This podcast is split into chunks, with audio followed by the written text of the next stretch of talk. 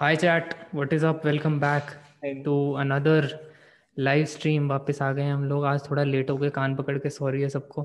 ठीक है। Next time से पक्का दस बजे पक्का आऊँगा इस हो गया हो गया हो गया यार। अभी वो डिले आ रहा होगा थोड़ा सा स्ट्रीम में। कोई बात नहीं। तो कान पकड़ के सॉरी है सबको। और अगली बार से पक्का टेन ओ क्लॉक आ जाएँगे। थोड़ा सा खाना वाना खा रहा था। आज की स्ट्रीम थोड़ी लंबे होने वाली है तो तुम भी टिके रहना, बिल्कुल चैट में बने रहना, बातें करते रहना हमसे। We have a guy named crazy Nick today because that is what his social media social media says guy has over one thousand subscribers on YouTube already ठीक है? तो ये मेंशन तो नहीं होता यहाँ पे। I add his channels link to description वो देख लेना। ठीक है वेलकम एवरीबडी जो जो भी चैट में आ गया है मज़ा आ गया है। Nine nine people are already here तो सबका वेलकम है यार। uh, कौन कौन आ गया है यहाँ पर? The Nikin show welcome Atharva welcome Shreya welcome welcome दिया। तो सबका वेलकम है यार स्ट्रीम के ऊपर। And today we are we are gonna talk about geopolitics और वर्ल्ड पॉलिटिक्स के बारे में काफ़ी कुछ बात होने वाली है। विद दिस गाय जो कि हमारे साथ अभी दिख रहा है। और मैं तुम्हें बता नहीं सकता इस लेवल की इंसेन इनसाइट्स मिलने वाली है। इस इंसान से हमें तुम तैयार हो जाओ बस। बस तैयार हो जाओ और सुनने के लिए तैयार हो जाओ। और मैं आई कैन अश्योर यू कि at the end of the stream तो फिर इस इंसान के चैनल पे जाओगे उसको सब्सक्राइब पक्का कर ही दोगे। ऐसी बात होने वाली आज ठीक है? तो स्टार्ट करते हैं यार। तो सबसे पहले तो यार बिफोर वी स्टार्ट एक अपना डूड इंट्रोडक्शन दे दो बढ़िया सा। तो हेलो मेरा नाम अर्नव है। मेरे कुछ इंटरेस्ट है जियो पॉलिटिक्स में। मैं जियो पॉलिटिक्स को लास्ट थ्री ईयर से स्टडी कर रहा हूँ। मतलब as an pop political researcher मैंने बहुत सारे अलग अलग जियो पॉलिटिकल सब्जेक्ट्स पे रिसर्च किए है। तो जितना थोड़ा बहुत कुछ नॉलेज मैंने गैदर किया है, मैं वो सब आपसे शेयर करूँगा। और ये शेयर करने के बाद एक वार्निंग देना चाहता हूँ कि जो चाइना के बारे में कुछ बोलते हैं उसको चाइना में जाना बैन हो जाता है। तो शायद ये स्ट्रीम के खत्म होते तक मुझे और उत्कर्ष भाई को चाइना बैन कर चुकी होगी। और और जो चैट में देख रहा है ना तुम भी अपने अपने बैग पैक कर लेना। और अगर बैग पैक कर रहे हो ना तो चाइना के बिल्कुल मत करना। चाइना तुम जा नहीं पाओगे अब ठीक है? तो कोई बात नहीं चलो यार we'll we'll discuss a lot more things today तो uh, हेलो एवरीवन जो भी चैट में आ चुका है Ayush thank you so much for being here तो चलो स्टार्ट करते हैं। Let's let's we are not gonna talk about only China tonight और China is is a major part of what we are gonna talk about tonight but obviously geo तो सारी countries से related होने वाला है। So where where where do we start Arnav तो सबसे पहले तो हम चाइना की हिस्ट्री को जानेंगे। तो एक्चुअली okay. देखो चाइना की हिस्ट्री चाइना की हिस्ट्री काफ़ी ब्रूटल है। चाइना की हिस्ट्री हम जानेंगे अच्छा एक सेकंड एक सेकंड एक सेकंड हाँ। चैट मेरे को बस ये बता देना कि आवाज़ बिल्कुल क्लियर है हम दोनों की की नहीं या फिर मैं कोई आ, कुछ चेंज करूँ। तो आवाज़ का बता दो बस इफ़ आवाज़ परफेक्ट है तो हम ऐसे ही कंटिन्यू करते हैं। Yes okay the Nikin show ने बोल दिया यस चलो भाई स्टार्ट करते हैं। हाँ please Arnav continue sorry for that okay तो मैं एक स्टोरी बताऊँगा बहुत सिंपल सी स्टोरी है। From the last dynasty of China the modern China, which is going to be the biggest economy by 2025. Hmm. 20 हाँ 2025 तक तो क्वीन तो क्वीन डायनेस्टी जो थी लास्ट डायनेस्टी ऑफ़ चाइना तो ये हिस्टोरिकल रेफरेंस मैं बता रहा हूँ जब ब्रिटिश इंडिया थी यानी जब जितने भी यूरोपियन पावर्स थे इंडस्ट्रियल रिवॉल्यूशन के बाद वो हमसे इकोनॉमिकली बहुत आगे पहुँच चले गए तो जब ब्रिटिशर्स ने इंडिया को कम्प्लीटली कैप्चर किया था ब्रिटिशर्स की ट्रिक बहुत सिंपल थी। वो पहले ट्रेड करने पे ट्रेड करने के लिए आते थे। ट्रेड करने के बाद उनका उनकी स्ट्रेटेजी थी कि मोनोपोली क्रिएट करते थे। बहुत चीप हम्म, कॉस्ट हम्म। पे मोनोपोली क्रिएट करते थे। मोनोपोली क्रिएट करने के बाद उनका बेसिक मोटिव ये था कि इंटरनल कॉन्फ्लिक्ट्स क्रिएट करना। डिवाइड एंड रूल जैसे हमारे में हाँ, था। डिवाइड एंड रूल हाँ। और इंडियन uh, पीपल पहले से बहुत डिवाइडेड थे क्योंकि हम एक हम एक स्टेट जैसे नहीं है, हम वी आर लाइक कॉन्टिनेंट इतनी ज़्यादा, हमारे पास वैरायटी है डाइवर्सिटी है। तो बेसिकली ब्रिटिशर्स को ट्रेड करना था चाइना के साथ, क्योंकि चाइना तब दुनिया का चाइना और इंडिया दुनिया के इकोनॉमिक पावर हाउसेस थे। दुनिया में सबसे ज़्यादा ट्रेड या जिसको भी पैसा कमाना था, वो सब इंडिया को आते थे। तो ब्रिटिशर्स गए चाइना के किंग के पास लास्ट किंग के पास क्वीन डायनेस्टी के। तो क्वीन डायनेस्टी के पास जब वो गए किंग को उन्होंने पूछा कि क्या आप हमारे साथ ट्रेड करना चाहते हैं क्या ट्रेड करना चाहते हैं? तो पहली बार तो किंग ने किंग ने उनको रिजेक्ट कर दिया दो तीन बार हम्म इग्नोर हम्म ही कर दिया। फिर तीसरी बार वो उन्होंने अपने ट्रुप्स लेके गए डायरेक्ट बीच में। उन्होंने हम्म। बोला कि नहीं हमें जाना ही है। तो जो दरबार होता है दरबार मतलब बेसिकली जो हॉल होता है हाँ जो किंग का हॉल हॉल होता है पैलेस हाँ। तो वहाँ पे वो गन्स वगैरह लेके चले गए। और फिर किंग से बात की उन्होंने तो उन्होंने किंग को बोला कि हमें आपके साथ ट्रेड करना है आप क्या चाहते हैं हमसे? तो उसने बोला कि चाइना इज़ लाइक हेवन हमारे पास सब कुछ है हमें किसी चीज़ की नीड ही नहीं है जो एक्चुअली में ट्रू था।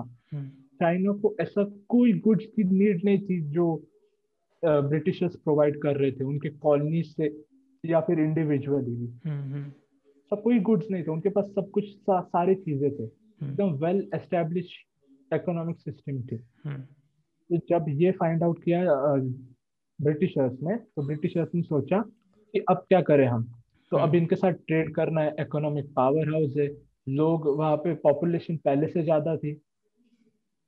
और वो और अभी वो फाइट भी तो नहीं कर सकती क्योंकि दुनिया की सबसे बड़ी आर्मी पहले से वेल एस्टेब्लिश थी। तो प्लस प्लस ये बात भी है ना प्लस ये बात भी है कि इंडिया में इतनी डाइवर्सिटी थी इसलिए हम यूनाइट नहीं हो पाए किसी भी मतलब एक एक बार को आके आसानी से। बट चाइना में कभी भी मेरे को नहीं लगता कि इतनी रिलीजियस डाइवर्सिटीज़ और कल्चरल डाइवर्सिटीज़ रही हैं कि उन्हें अलग करना बहुत आसान था। हमें अलग करना बहुत आसान था on basis of religion culture and caste लेकिन उनको अलग करना मेरे को नहीं लगता कि आई गेस इतना आसान था। दैट इज़ वाई उनको डिफ़िकल्ट करने में लाइक like, उनको अलग करने में प्रॉब्लम्स आएँगे ब्रिटिशर्स को राइट एब्सोल्युटली करेक्ट हम्म। कि हमारे इंडिया में इतनी डाइवर्सिटी थी चाइना में डाइवर्सिटी नहीं थी। चाइना के अंदर basic Buddhism as an religion all over China spread हो चुका था। हम्म। चाइना के जो सारे स्टेट थे उनमें बुद्धिज्म था। चाइना के जो बॉर्डर्स थे वहाँ पे भी बुद्धिज्म स्प्रेड हो चुका था। हम्म। तो ऐसा कोई कॉन्फ्लिक्ट ही नहीं था। जैसे इंडिया के पास इस्लाम हम्म इस्लाम को इन्वेडर्स ने इस्लाम लाया था इंडिया में। हम्म।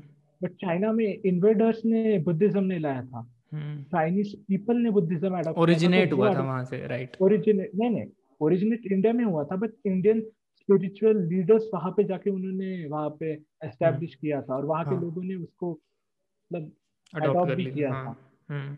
बट इंडिया में जैसे फोर्स था मतलब हो भी सकता है कोई अच्छा बट फोर्स था ना बेसिकली मुगल्स आए थे और उन्होंने ये फोर्स किया था रिलीजन हम्म हम्म हम्म, कन्वर्जन को। हाँ हाँ। तो तो इसलिए उनकी बहुत कल्चरल स्टेबिलिटी थी उनके यहाँ में इकोनॉमिक स्टेबिलिटी थी। इंडिया में कल्चर स्टेबिलिटी नहीं थी बट इकोनॉमिक स्टेबिलिटी थी क्योंकि यहाँ पे लोग क्योंकि यहाँ पे लोग बहुत ज़्यादा थे। तो जब ब्रिटिशर्स ने ये देखा तो ब्रिटिशर्स ने देखा कि आ, ये क्या ले सकते हैं हमसे? गुड्स तो उन्होंने डिस्कवर किया कि ओपियम ओपियम उन्होंने वहाँ पे लेके गए। उन्होंने ओपियम ओपियम यानी बेसिकली होता है हीरोइन ड्रग यप तो गांजा या वीड भी कहते हैं हम। तो वर्ल्ड का सबसे ज़्यादा मैन्युफैक्चरिंग ओपियम ड्रग का इंडिया में होता था। हाँ। तो उन्होंने देखा India is our colony free में हमें चीप कॉस्ट में मिल जाएगा। तो हम्म। उन्होंने इलीगल ओपियम इंट्रोड्यूस किया चाइनीज़ मार्केट्स में। तब तक वो किंग के साथ उन्होंने मतलब कुछ ना कुछ कुछ ना कुछ कॉन्फ्लिक्ट करके ऐसे हलचल करके बेसिकली उन्होंने एक ट्रीटी साइन कर ली थी उनसे। हम्म। कैंटोन नाम का एक स्पेशल इकोनॉमिक जोन बनाया गया था किंग के परमिशन के साथ जहाँ पे ब्रिटिशर्स ट्रेड कर सकते हैं पर्टिकुलर कम्युनिटी के साथ बस उसी जगह पे। चाइना के अंदर। हाँ चाइना के अंदर मतलब ओके। चाइना के शोर्स पे। ओके। तो, तो क्या हो गया ब्रिटिशर्स ने उनके साथ ट्रेड किया मतलब ट्रेड नॉर्मल चल रहा था बट ब्रिटिशर्स ने कहा कि ये तो किसी भी दाम पे हमें बेच सकते हैं। और उनको जिस मतलब उनको जिस जिस दाम पे मिल रहा है चाइनीज़ चाइनीज़ लोगों से और ये जो कैटॉन की कम्युनिटी है ये जिस रेट पे बेच रही है ये बहुत ज़्यादा है। और हम्म वो तो डिफरेंस भी फाइंड नहीं कर पाएँगे। हम्म। तो उन्होंने किंग से कहा कि हमें फुल चाइना का एक्सेस दे दो ट्रेड करने के लिए। हम्म तो वहाँ के किंग ने तो नहीं कहा। तो उन्होंने क्या किया? उन्होंने इलीगली ओपियम इंट्रोड्यूस किया चाइना में। ओके ओके इससे इससे पहले कि हम आगे जाएँ एक बार क्लियर होने के लिए इसको दोबारा लेते हैं कि ब्रिटिशर्स ने क्या किया? चाइना के किंग के साथ ट्रीटी साइन करी कि हम चाइना के थोड़े से पार्ट में ओपियम ट्रेड करेंगे और वो ओपियम आ कहाँ से रहा था इंडिया से लेके। ओपियम नहीं आ रहा था। उन्होंने थोड़े कॉन्फ्लिक्ट क्रिएट किए। ओके कॉन्फ्लिक्ट्स क्रिएट किए और चाइना के जो किंग था हम्म। उसको मजबूर किया। ट्रीटी साइन करने के लिए। जगह दो हाँ ट्रीटी साइन करने के लिए जहाँ पे हम ट्रेड कर पाए। ओके ओपियम वाले ये इलीगली किया था उन्होंने बाद में। ओके पहले उन्होंने नॉर्मल नॉर्मल चीज़ें गुड्स एंड सर्विसेज़ ट्रेड करने के लिए। हाँ। ठीक है। उसी जगह पे कैंटोन बट कैंटोन की भी ऐसा रूल बनाया था कि हम्म। पर्टिकुलर कम्युनिटी ही कर सकती है। तो उस हम्म। कम्युनिटी की एब्सोल्यूट मोनोपोली हो चुकी थी from the both the side okay okay समझ गया। चैट समझ रहे हो तो जल्दी जल्दी चैट में लिखते रहना। यस प्लीज़ अर्नव हाँ। तो क्योंकि जिस रेट पे वो कहेंगे कैंटोन के हम्म, मेंबर्स उसी रेट पे ब्रिटिशर्स को सेल करना होगा। और जिस रेट पे चाइनीज़ लोकल पीपल बोलेंगे उस रेट पे कैंटोन के खरीदेंगे नहीं क्योंकि वो अकेले लोग हैं जिनके पास पावर है ट्रेडिंग की ब्रिटिशर्स के साथ। तो इस कारण वो कैंटोन के पीपल बहुत ज़्यादा रिच हो गए उनकी एब्सोल्यूट मोनोपोली क्रिएट हो गई। तो जो ब्रिटिशर्स थे उन्होंने कहा कि ये तो अनफेयर है। यानी ये चाइनीज़ पीपल के लिए भी अनफेयर है और ब्रिटिश ट्रेड डेफिसिट भी है एक। हम्म, हम्म, फिर ब्रिटिशर्स ने ब्रिटिशर्स ब्रिटिशर्स ने जब उनके गुड्स आते थे इलीगली उन्होंने ओपियम इंपोर्ट करना चालू कर दिया इंडिया से चाइना में। ओके क्योंकि उनके वेल एस्टेब्लिश वहाँ पे हब्स थे जहाँ पे ट्रेडिंग होती थी। और इंडिया के ऊपर तो कंट्रोल पूरा था ही। हाँ इंडिया के ऊपर फुल कंट्रोल था। बिल्कुल। तो उन्होंने इलीगली ओपियम इंट्रोड्यूस किया चाइना में। हम्म, वो इतना हिट हो गया चाइना में कि चाइना की तब 1830 में पॉपुलेशन थी 30 करोड़ ओके okay. 30 करोड़ में से around one around one two two crore people every day weed का कंजम्पशन कर रहे थे. हम्म, और वहाँ पे कि ब्रिटिशर्स ने लेके आ गए वहाँ पे. हाँ ब्रिटिशर्स लेके आ गए और इकोनॉमी उनकी बर्बाद होने लगी थी. हम्म, हम्म, हम्म, ब्रिटिशर्स ने भी ट्रिक यूज़ की कि उन्होंने उनकी एडिक्शन को यूज़ किया चाइना में आने के लिए। देख रहे हो चैट तो- और इसमें से इसमें से ना sorry to interrupt you Arnav और इसमें से ना एक एक बहुत अच्छा फिलोसॉफिकल कॉन्सेप्ट ये आता है कि अगर तुम अपनी एडिक्शन को किसी ना किसी से कर- तरीके से स्टॉप कर देते हो ना तो तुम ग्रोथ के रास्ते पे निकल जाते हो। और वो एंकर पॉइंट होता है ब्रेक करने के लिए जो तुम्हें हमेशा एंकर पॉइंट ब्रेक करना होता है। एक ऐसा एंकर पॉइंट देखो जैसे जैसे अर्नव साइड की एक एंकर पॉइंट मिल गया ब्रिटिशर्स को कि हाँ हमारे पास ओपीएम है now we'll target opium to the Chinese people और इस वजह से हम उनका वीक पॉइंट निकाल के we'll extract the most out of them ठीक है? अब जो बाहर की दुनिया है ना, वो इसी तरीके से कुछ ना कुछ तुम्हारे साथ तो ज़रूर करेगी। People will exploit you to the most but जब बाहर इंडस्ट्री में जाओगे तो you have to know your weak points तुम्हें पता होना चाहिए पहले से कि तुम्हारे वीक पॉइंट्स क्या हैं, और भले ही तुम उसमें अच्छे हो नहीं पाओ, लेकिन तुम्हें एक्नॉलेज करना ज़रूरी है कि मैं किस चीज़ में खराब हूँ और किस चीज़ के ऊपर मेरे को एक्सप्लॉयट किया जा सकता है। तो एटलीस्ट अगर तुम उसमें अपने आप को बेटर नहीं कर सकते तो अपने आप को एक्सप्लॉइट मत होने दो।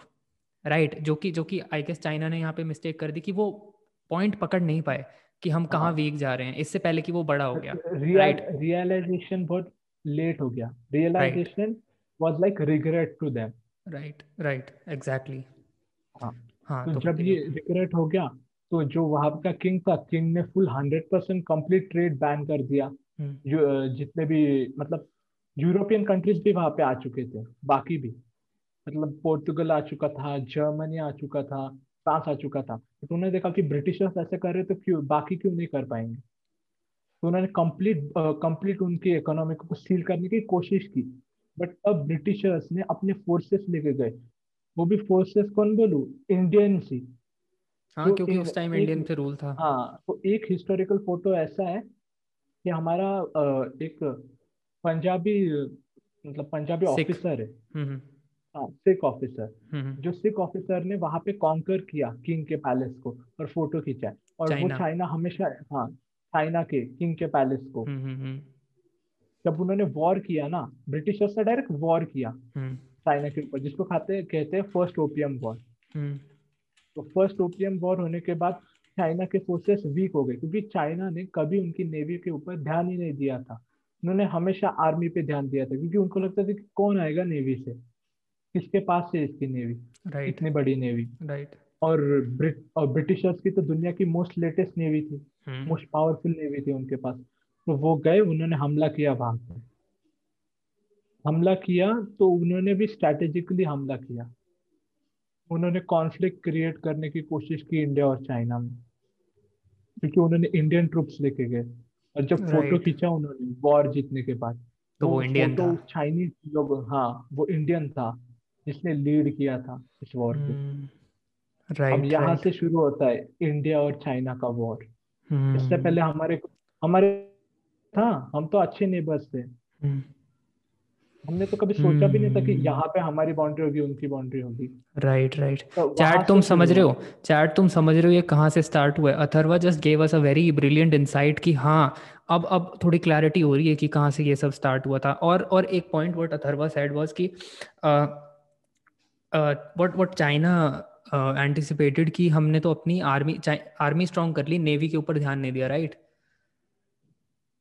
या या हाँ तो तो और नेवी के ऊपर ध्यान नहीं दिया क्योंकि उन्होंने एज्यूम कर लिया कि नेवी तो कौन ही करेगा और हमारे ऊपर किसी तरीके से अटैक और ये तुम सोच रहे हो, जब जब तुम ये अपनी पर्सनल लाइफ में सोचोगे ना कि हाँ यार, इस इस इस तरीके से तो मेरे साथ कुछ होगा ही नहीं, इस एस्पेक्ट में मेरे साथ तो क्या ही होगा? मतलब तुम समझ रहे हो, जब तुम चीज़ों को लाइटली लेना शुरू कर देते हो ना और जब तुम चीज़ों के बारे में बहुत ही ज़्यादा इरिस्पॉन्सिबल हो जाते हो वही चीज़ कभी ना कभी किसी ना किसी दिन आके तुम्हें ज़रूर परेशान करेगी।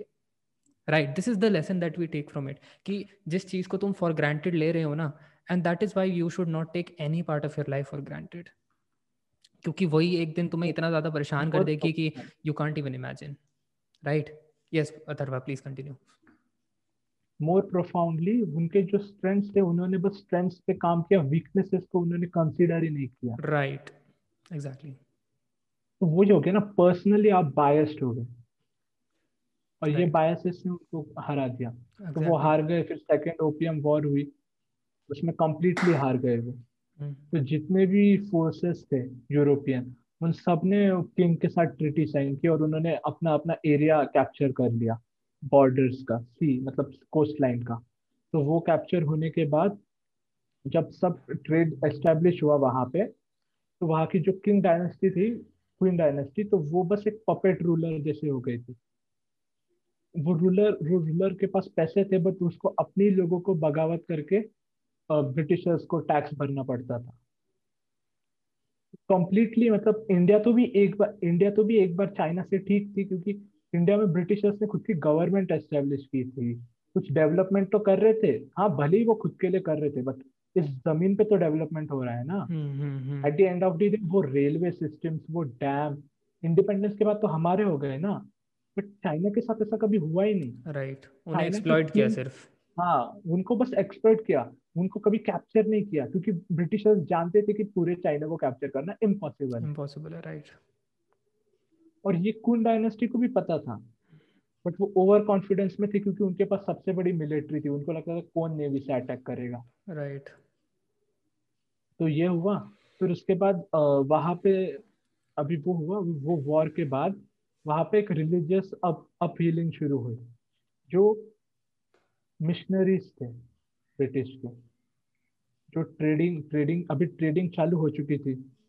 ओपनली ब्रिटिशर्स ने कैप्चर कर लिया था हांगकांग और जितने भी south east south western parts of China तो वहाँ पे उन्होंने अभी आपको पता है कि ब्रिटिशर्स की रूल एकदम एकदम सिंपल है वो। हाँ।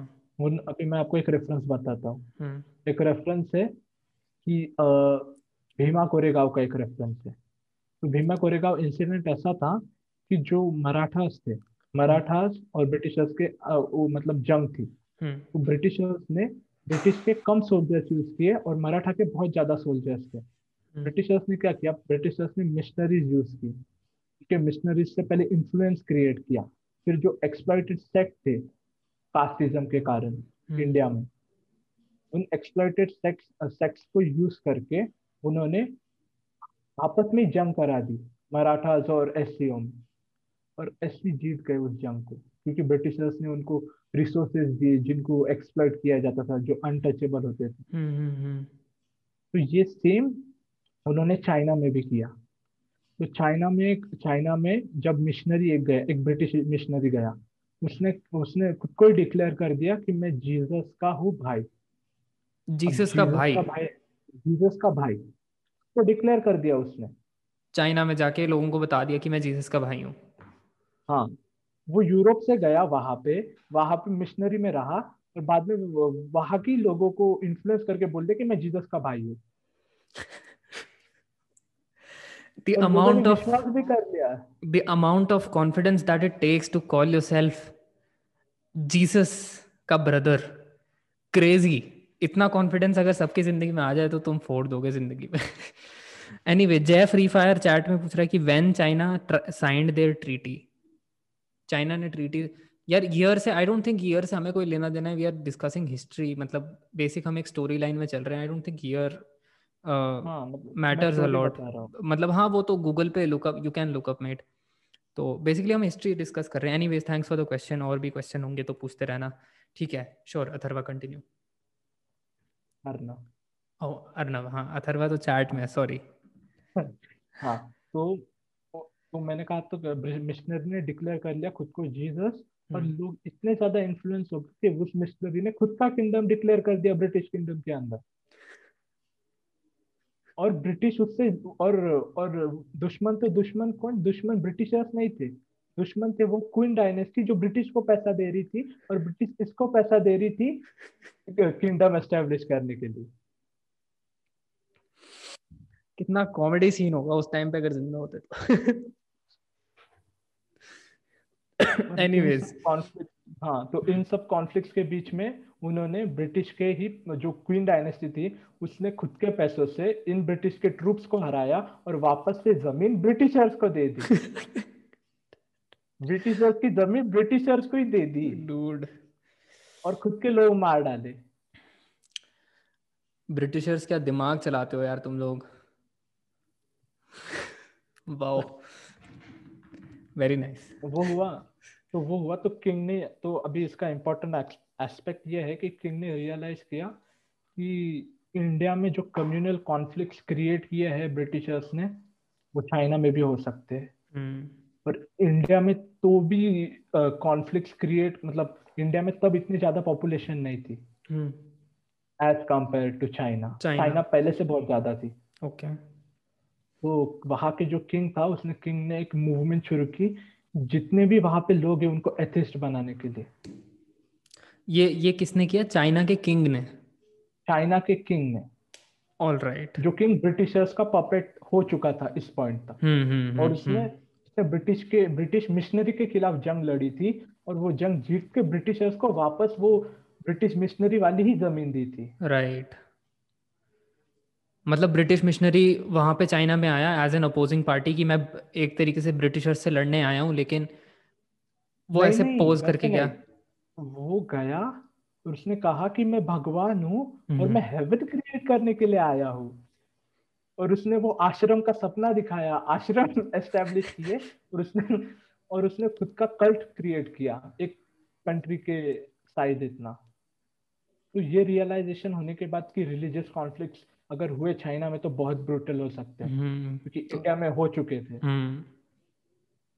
ये रियलाइजेशन करने के बाद जो वहाँ का किंग था किंग ने किंग ने बोला कि सब एथिस्ट बनेंगे। तो किंग जितने भी रिलीजियस सेक्ट थे उन सबको मारने लगे। जिन जिन मतलब जो जो लोग रिलीजन रिलीजन को फॉलो करने लगे जो जो फॉलो कर रहे थे उन सबको मारा गया काटा गया फोर्सली एथिस्ट बनाया गया उनके घरों में चेकिंग होती थी फुल सेंसरशिप किया रिलीजन पे। वो भी 1800s की बात कर रहा हूँ मैं। तब तक तो एथिज्म हम्म। नाम का वर्ड भी नहीं आया था। हम बोल सकते कि China was the first atheist country. और और यार ब्रो 1800s में एथिज्म का कॉन्सेप्ट 1800s एक ऐसा टाइम था जहाँ पे रिलीजन बूम कर रहा था बहुत बुरी तरीके से पूरी दुनिया के अंदर ठीक है? स्पेशली मतलब वेस्टर्न कंट्रीज़ में तो थोड़ा बहुत एथिज्म मैं मान सकता हूँ कि एक दो इंडिविजुअल्स के बीच में लेकिन एथिज्म का एक एज अ होल कॉन्सेप्ट होना तो मेरे को नहीं लगता एटीन हंड्रेड्स के बीच में। और एक बात यहाँ से एक ये भी आती है कि यार ठीक है मतलब जब जब ये बोला जा रहा था कि उन्हें एथीस वगैरह बनाया जा रहा था मेरा क्वेश्चन ये है कि जैसे तुमने बोला ना कि उनके घरों में चेकिंग हो रही थी कि कोई वर्शिपिंग हाँ. कोई आइडल्स वगैरह तो नहीं किस चीज़ को वर्शिप तो मैं ये कह रहा हूँ अगर तुम्हारा रिलीजन तुम्हें इतना इतना सख्त बना देता है कि तुम अपनी लाइफ के बारे में भी ना सोचो देन उसका फ़ायदा क्या है यार राइट right. तो इसके बारे में give give it a thought और इसके बारे में चलो किसी और स्ट्रीम पे बात करेंगे एनीवेज ठीक है let's let's get back on the story तो एथिज्म वहाँ पे प्रोमिनेंट हो गया। तो जब एथिज्म प्रोमिनेंट हो गया तो उसी टाइम पे अभी हम आ चुके हैं फ़र्स्ट वर्ल्ड वॉर के कॉन्फ्लिक्ट हाँ, डायनेस्टी अभी भी है हाँ। एटीन हंड्रेड से मतलब एक साल में तो होता नहीं है ना तो धीरे धीरे धीरे धीरे। तो अभी हम आ चुके हैं फ़र्स्ट वर्ल्ड वॉर तक। फ़र्स्ट वर्ल्ड वॉर में होता है साइनो जापान वॉर अब साइनो जापान वॉर में अगर साइनो जापान वॉर में अगर आप चाइना का मैप देखते हो तो वहाँ के नॉर्थ ईस्टर्न पार्ट में पूरा नॉर्थ ईस्ट से थोड़ा यू टर्न लेके मतलब उसका जोग्राफी ऐसा है हम्म, हम्म। जो आपको नीचे का पार्ट दिखता है जिसको हम अभी बोलते हैं South Korea North Korea Japan ने सीज कर लिया। जापान ने सीज कर लिया और वहाँ पे खुद की डेमोक्रेसी एस्टेब्लिश कर दी। ओके okay, तो कहने का मतलब है कि ये जो आज आज की डेट में हम नॉर्थ कोरिया और साउथ कोरिया देख रहे हैं that is that was a part of China जो कि जापान ने अल्टीमेटली सीज करके वहाँ अपनी डेमोक्रेसी चला हाँ, the that was part of Manchuria plateau उस मंचूरिया स्टेट भी बोल सकते हैं ओके। बट बेसिकली ज्योग्राफी के हिसाब से मंचूरिया प्लेटो का वो पार्ट था। All right right. वो बहुत स्ट्रेटेजिक पोजीशन पे है। hmm. मतलब वो सी सेवन से बहुत पास है बट हम्म। टू भी बहुत हाइट पे। ओके तो वो सी लेवल को टच करता है तो भी हिमालय के लेवल की हाइट है वहाँ पे। हम्म, समझ मिलिट्री के मतलब मिलिट्री के लिए बहुत स्ट्रेटेजिक पोजीशन है वो। हाँ, हाँ. तो उन्होंने खुद की उन्होंने वहाँ पे डेमोक्रेसी एस्टेब्लिश कर दी। हम्म। और ये इंपीरियल जापान की बात कर रहा हूँ इंपीरियल जापान ने वहाँ पे डेमोक्रेसी एस्टेब्लिश कर दी जिसको हम कहते हैं एनआरसी हाँ एनआरकी राइट सेल्फ गवर्नेंस हाँ एनआरकी सेल्फ गवर्नेंस एस्टेब्लिश कर दी हम्म। दोनों पार्ट में। वो होता है वो कॉन्फ्लिक्ट खत्म नहीं होता है तब तक आता है second world war second world war होता है तो सेकेंड साइनो चाइना वॉर होता है। Sino Japan war Sino Japan right जब हाँ साइनो जापान तो जब वो होता है साइनो जापान वॉर चाइना के साथ तो उसके अंदर जो मंचूरिया स्टेट है यानी जो नॉर्दर्न पार्ट हमें दिखता है मैप में चाइना के। हाँ. जितना पूरा नॉर्दर्न पार्ट दिखता है वो फुल नॉर्दर्न पार्ट को अभी इस पॉइंट तक इंपीरियल जापान बहुत स्ट्रांग हो चुकी थी। okay. इंपीरियल जापान की मज़े की बात बता दो जो किंग था वो यूएस नेवी का हिस्सा हो चुका था पहले okay. जो वहाँ का किंग था। जो जापान का किंग था। हाँ जो जापान का किंग था imperial king second world war के वक्त। ओके उसने उसने वहाँ पे वो वो पहले यूएस नेवी से ट्रेन हो चुका था। हम्म। सबसे ज़्यादा जो इमिग्रेंट्स होते थे ना एजुकेशन के लिए वो जापानीज थे जापान के किंग ने फ़र्स्ट वर्ल्ड वॉर खत्म होते होते बहुत ज़्यादा इंटेंसिवली पैसा स्टूडेंट्स को भेजा। और यूएस में उन्हें मिलिट्री वेपन्स मिलिट्री के बारे में फुल सिखाया। Okay okay. और फिर वो सब नॉलेज लेके वापस वापस आए। हम्म। समझा? उन्होंने अपने अलायंस से सीखा। Alliance hmm. से सीख के वापस आए और बहुत स्ट्रांग हो गए वो। बहुत स्ट्रांग हुए। मंचूरिया के पूरे स्टेट को कैप्चर कर लिया। वो historical capital of China Nanking तक पहुँच गए। अब नैंकिंग के लोगों ने पहले ही सफ़र कर रहे थे वो। इकोनॉमिक डिप्रेशन तो exploitation by the European countries European countries right हमने बात की। हाँ हाँ तो नैंकिंग जो था हिस्टोरिकल कैपिटल बेजिंग से पहले। Nanking historical capital of okay okay तो क्लियर हाँ, करने के लिए चाइना का बेजिंग से पहले हिस्टोरिकल कैपिटल नैंकिंग था। ठीक है ठीक है क्लियर हाँ। भी ये बहुत इंपॉर्टेंट एस्पेक्ट है नैंकिंग का। ओके और बहुत इंपॉर्टेंट है। तो नैंकिंग में क्या हुआ कि वहाँ का जो किंग था उसको पता चला कि चाइना के फोर्सेस जापानीज फोर्सेस आ रहे हैं। हम्म। तो उसने क्या किया उसने अपने ट्रूप्स को विड्रॉ करके खुद थोड़ा दूर चला गया। सारे ट्रूप्स नहीं निकाले थोड़े हम्म। मतलब मेजोरिटी ट्रूप्स को निकाल दिए क्योंकि उसने कहा कि जो बड़ी जंग होगी क्योंकि बाकी रेस्ट ऑफ़ द चाइना को भी तो कैप्चर करना है ना जापान को। जर्मनी तक पहुँचने के लिए। तो उसने उसने पहले अपने ट्रुप्स को विड्रॉ कर लिया और पीछे चले गए। और थोड़े ट्रुप्स उसने रखे। फिर जो नैंकिंग के लोग थे उन्हें लगा कि ये हमें फ्रीडम देने वाले जापानीज और जब जापानीज सोल्जर्स ने जो क्वीन डायनेस्टी के जो सोल्जर्स थे उनको मारा और आ गए पूरे सिटी को कैप्चर कर लिया तो सब लोगों ने जापान का फ्लैग वहाँ पे फ्लेयर किया। सब लोग खुश थे कि हमें आज़ादी देंगे ये आज़ादी देंगे। उन्हें लगा मतलब उनको लगा कि नेताजी आए हैं। हम्म। इंडिया के रेफरेंस में लगा कि हाँ, हाँ। नेताजी हाँ, करेक्ट करेक्ट उनको ऐसा लगा बट शायद वो सबसे गलत डिसीज़न था उन लोगों का क्योंकि थर्टी डेज़ के अंदर उन्होंने जापानीज सोल्जर्स ने जितने भी मैन थे और सोल्जर्स सबको मार डाला फिर okay. बचे हुए जो बच्चे थे फीमेल्स हम्म। थे चिल्ड्रन थे फीमेल्स के साथ मास रेप हुआ एक एक फीमेल भी नहीं बची थी जिसके साथ रेप नहीं किया गया।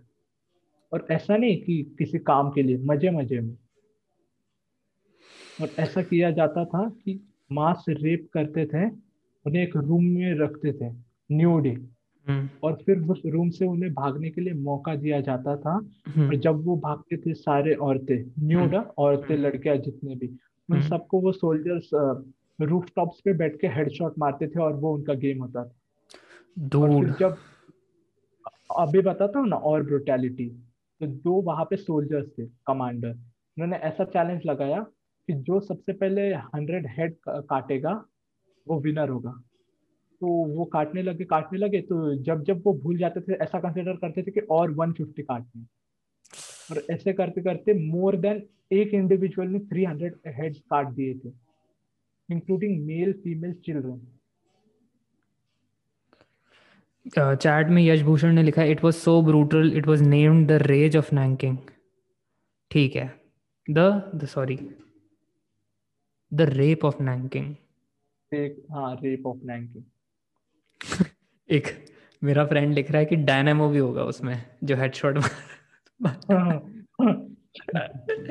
अरे पट्ट से हेडशॉट तो anyways let's let's get back to back to where we started तो यार तो बहुत ब्रूटल। है। This is and doing this just for fun is यार अनएक्सेप्टेबल मतलब इसके बारे में तो सोच के ही यार परेशानी हो रही है तो। अभी एक इंसिडेंट बताता हूँ। एक लड़के ने मरने से पहले फुल एक लेटर में लिखा कि उसके फुल फैमिली को सीच कर किया गया उसके घर में से। हम्म, पापा को पहले ही काट दिया गया। वो था एट एट नहीं अराउंड टेन इयर्स का। हम्म, टेन इयर्स का उसके सामने फैमिली के सामने उसके ग्रैंड मदर को रेप किया गया।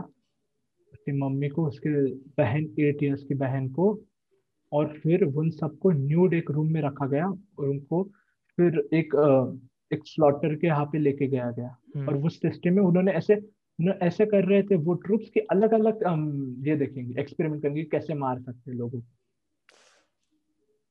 मतलब कुछ मतलब ऐसे कुछ भी मतलब जैसे समझ लो कि दो स्वॉर्ड्स को रखे उसके बीच में मतलब ऐसे कुछ क्या बोलते हैं उसको पुली जैसे उन्होंने क्रिएट किया। जैसे ज़ोर से उन्हें पीछे खींचेंगे और जो इलास्टिक होगा उसके फोर्स से डायरेक्ट जाके उनकी ऐसे मुंडी कट हो जाएगी। कुछ भी एक्सपेरिमेंट्स ब्रुटैलिटी की हद क्रॉस कर दी थी। भाई ये तो गैस चेम्बर से भी खतरनाक चीज़ है। और मोर देन और जितने लोगों की डेथ हुई है ना उतने लोगों का नंबर भी नहीं पता। और जब जापानीज ट्रूप्स को पूछा गया है कि ये ऐसा कुछ हुआ था कि जापान तो मारने के लिए भी तैयार नहीं हुआ होगा क्या पता? हमें नहीं लगता हुआ होगा। मतलब और फिर मतलब उन्होंने हाँ। मतलब एक्सेप्ट भी नहीं किया। मतलब उन्होंने बोल दिया अभी तक क्या पता। अभी तक एक्सेप्ट नहीं किया। अभी तक उन्होंने एक्सेप्ट ही नहीं किया है। वो तो तब पता चला क्योंकि इन जापानीज की गंदी आदत थी कि जब भी कुछ करते थे वो हम्म, उस चीज़ का फ़ोटो निकालते थे। हर चीज़ का फ़ोटो। और उन सच में अब अभी मैं मज़ाक नहीं कर रहा। हम्म, हर चीज़ के फ़ोटो निकालते थे और वो फ़ोटो को वो अपने देश में बेचते थे और दिखाते थे देखो हमने कितना अच्छा काम किया देश के लिए। भाई ये तो ये तो ये तो ऐसे हो गया जैसे हम लोग इंस्टाग्राम स्टोरीज नहीं डालते और और जैसे हम स्नैपचैट पे स्टोरीज डालते हैं अपडेट्स की देखो आज मैं यहाँ खाने गया हूँ। हाँ उसका उसका एक बहुत ही अपडेटेड और ब्रूटल वर्जन है खैर। तो तो उनके लिए इंस्टाग्राम स्टोरीज थी वो। और वो भी, भी लोगों को मार के राइट डेड बॉडी दिखाने वाले। हम्म हम्म। हम्म और अभी प्रिंसिपल ऑफ़ कर्मा तो वर्क करेगा। बिल्कुल यार यार मतलब मैं मैं यही सोच रहा था कि जापान ने इतना सब कुछ कर लिया but in the end we know Japan के साथ होता क्या है। हाँ बट उसका मतलब ये नहीं है कि हम ये कर रहे हैं। यूएस को डिफेंड कर रहे उसने जो किया। हम्म। उसने गलत किया न्यूक्लियर बॉम्ब कर राइट राइट राइट हाँ मतलब ये नहीं हाँ राइट मैं ये नहीं कह रहा कि यार इन सम वे और the other it pays back कुछ किसी ना किसी तरीके से तो वापस आता ही है यार तुम्हारे पास। आज मतलब US US is a completely different entity in itself ठीक है यूएस का हिसाब किताब दूसरे तरीके से अलग होगा किसी और तरीके से बट मैं ये कह रहा हूँ जापान का हिसाब किताब करने के लिए कोई ना कोई तो चाहिए था। राइट जो मतलब इतनी ब्रुटैलिटी प्लस उसको यार यूएस ने एटलीस्ट पब्लिकली हुआ है ना वो सब कि ठीक है हमने न्यूक्लियर बॉम्ब ड्रॉप किया है तो किया है राइट बिल्कुल। मतलब उन, वो वो पूरा उनकी एक्सेप्टेबिलिटी है कि हाँ हमने ऐसा किया था और ऐसा हुआ था। बट यहाँ जहाँ जहाँ एक्सेप्टेंस ही नहीं है यार अपने अपने एक्शंस की तो वहाँ तो मुझे लगता है कि तुम्हारे जो उसके बिलीव हम्म। ही नहीं है उन्हें। वो अभी तक मानते नहीं है कि ऐसा कुछ हुआ था। जो कि फुल हिस्टोरिकल रेफरेंस उनके ही फ़ोटो लीक हो चुके उस जमाने के फ़ोटो अब अब लीक हो चुके और तू भी वो मानने के लिए तैयार नहीं। वो बोलती कि ये फ़ोटोज़ को किसी ने फोटोशॉप किया होगा इस जमाने में। और अभी तक नहीं मानते चाइना तो वो हुआ। एक, उसके बाद जब ये एक, एक, था, एक मेरा दोस्त कह रहा है हाँ, कि जापान को नरूटो खत्म कर देगा। तो तो हाँ तो ये होता है। भी इम्पोर्टेंट एस्पेक्ट है। तो जब ये जंग होती इतनी ब्रुटैलिटी पता चलती है हम्म। कि बच्चों को भी नहीं छोड़ा फीमेल हम्म। बच्चे किसी को नहीं छोड़ा तो जो होती है तो पहले ही रिवॉल्ट शुरू हो चुके होते हैं। हम्म, अभी साइबलटेनियसली मैं बता रहा हूँ जब ये हो रहा है दो महीने में तीन महीने में इस जगह रिवॉल्ट हो चुके हैं। Right right. इस साइड में मतलब जो मेनलैंड चाइना है। चाइना है हाँ। यहाँ पे उतने ज़्यादा लेवल पे नहीं हो रहा था ये सब मतलब जहाँ माइल्ड सिचुएशन वहाँ पे किंग था ना अभी अभी वहाँ पे किंग हाँ। था ये हम्म। तो बॉर्डर्स की बात चालू है मंचूरिया स्टेट नॉर्दर्न पार्ट की बात चालू है हम्म। तो जो तो जब ये जो ट्रूप्स थे ट्रूप्स में जब जापानीज ट्रूप्स आगे आ रहे थे तब न्यूक्लियर बॉम्ब गिरा एग्जैक्टली exactly. हम्म। अब ये न्यूक्लियर बॉम्ब गिरने से पहले की मैं बात बता रहा हूँ जो क्वीन डायनेस्टी थी वो इतनी ज़्यादा पपेट हो चुकी थी कि वहाँ के लोगों ने रिवोल्ट कर दिया। वहाँ पे रिवोल्ट हुआ के पार्टी ने किया रिवोल्ट और उसका काउन आई मीन काउन पार्टी ऐसा कुछ नाम है बट उन लोगों ने रिवोल्ट किया। उन लोगों ने रिवोल्ट किया और वो रिवोल्ट सक्सेसफुल हुआ बट बाद में वो दो अलग हो गए। एक हो गया People's Republic of China China दूसरा हो गया रिपब्लिक ऑफ़ चाइना अब रिपब्लिक ऑफ़ चाइना कहते थे कि डेमोक्रेटिक स्टेट बनाएँगे। मतलब मतलब एक सेकेंड एक सेकेंड जो जो ये जापानीज लोग थे इनके खिलाफ रिवोल्ट शुरू हो गया नहीं। जापानीज ये साइबलटेनियसली नॉर्थ साइड को हो रहा है। Okay okay. और अब मैं अभी मैं बता रहा हूँ आपको कि ये नॉर्थ वेस्ट साइड को क्या हो रहा है। ओके तो नॉर्थ वेस्ट साइड में जो रिवोल्ट हो रहा है तो नॉर्थ वेस्ट साइड में जो रिवोल्ट हो रहे हैं वो किसके खिलाफ हो रहे हैं? वो क्वीन डायनेस्टी के खिलाफ क्योंकि उसने okay, तो ट्रूप्स विड्रॉ कर लिए ना समझ गया समझ गया समझ गया समझ गया। लोगों को लगा कि कुछ कुछ भी हो कि वो उनके साथ हैं। हाँ हाँ। हमें हमें। हमें प्रोटेक्ट करना चाहिए राइट हाँ हमें प्रोटेक्ट करेगी। मतलब हमने जापान जापान के फ्लैग लगा भी दिए तो भी प्रोटेक्ट तो करने ही वाली करना ही। चाहिए था हाँ। एंटी नेशनल तो बोलेगी नहीं। हम्म। अब तो वो लॉ नहीं था मतलब अभी इंडिया हम्म। में है। हम्म। लेकिन लेकिन लेकिन लेकिन लेकिन जापान के फ्लैग्स लगाने का मेरे को मतलब समझ नहीं आता। उन्हें क्या लगा कि क्वीन डायनेस्टी पपेट है ब्रिटिश की ठीक है? हम्म, हाँ, और हाँ, ये ब्रिटिश के खिलाफ थे जापानीज तो उन्हें लगा कि जापानीज हमें आज़ादी देंगे ब्रिटिश और ब्रिटिश से राइट हाँ। तो वो ब्रिटिश को सपोर्ट करने के लिए उन्होंने फ्लैग्स लगा दिए। हाँ और उनको लगा कि फ्लैग लगा दिए तो लगा दिए जापान हार भी गई तो हमें एंटी नेशनल थोड़ी बोलेंगे। राइट राइट अपनी तो गवर्नमेंट बचा ही लेगी बचाएगी राइट दो, हाँ।, हाँ दोनों बाजू से हम बच जाएँगे। उनको थोड़ी पता था कि जापानीज इतने डेंजर थे। हाँ। जानवर थे वो। तो वो हुआ तो जब इस टाइम यहाँ पे रिवोल्ट चल रहा था हम्म। जो है north western part of China तो north western part of China में रिवोल्ट चल रहा था। अब मैं बता रही हूँ ये कॉन्फ्लिक्ट चालू है वर्ल्ड वॉर चालू है यूएसएसआर है सब कुछ है।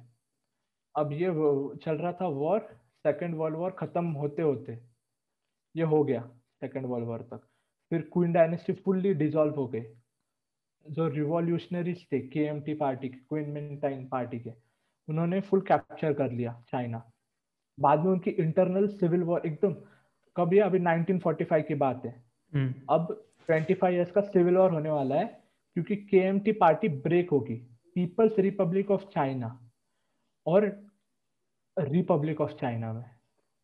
तो तो एक सेकेंड एक सेकेंड एक सेकेंड एक बार दोबारा से क्लियर करते हैं कि ये रिवोल्ट जो हो रहा था डायनेस्टी के अगेंस्ट में क्विन डायनेस्टी के अगेंस्ट हाँ. में हम्म। वो वो जो रिवोल्ट है वो दो चीज़ों में ब्रेक हो गया एक तो केएमटी जो जिस जिसका नाम तुमने रिवोल्ट सक्सेसफुल होने के बाद बाद बाद ब्रेक हुआ ठीक है वो हाँ. दो दो चीज़ों में ब्रेक हो गया एक के में और दूसरा आ, नहीं नहीं के था मेन अच्छा। ऐसा था बोलो क्या समझ लो एक पार्टी है हम्म। ठीक है हम्म। एक पार्टी एक डायनेस्टी के खिलाफ रिवोल्ट करती है रिवोल्ट हम्म। में वो सक्सेसफुल हो जाते तब तक सेकेंड वर्ल्ड वॉर खत्म हो जाता हो जाता है और सेकेंड वर्ल्ड वॉर ही कारण था इस किंग किंग के खिलाफ रिवोल्ट करने का क्योंकि उसने बचाया नहीं उसके लोगों को ये नैंकिंग मसाकर हो गया हाँ, रेप ऑफ़ नैंकिंग हो गया हाँ. तो लोगों क्या तो क्या हो गया कि जितने पहले से दो सेक्ट थे।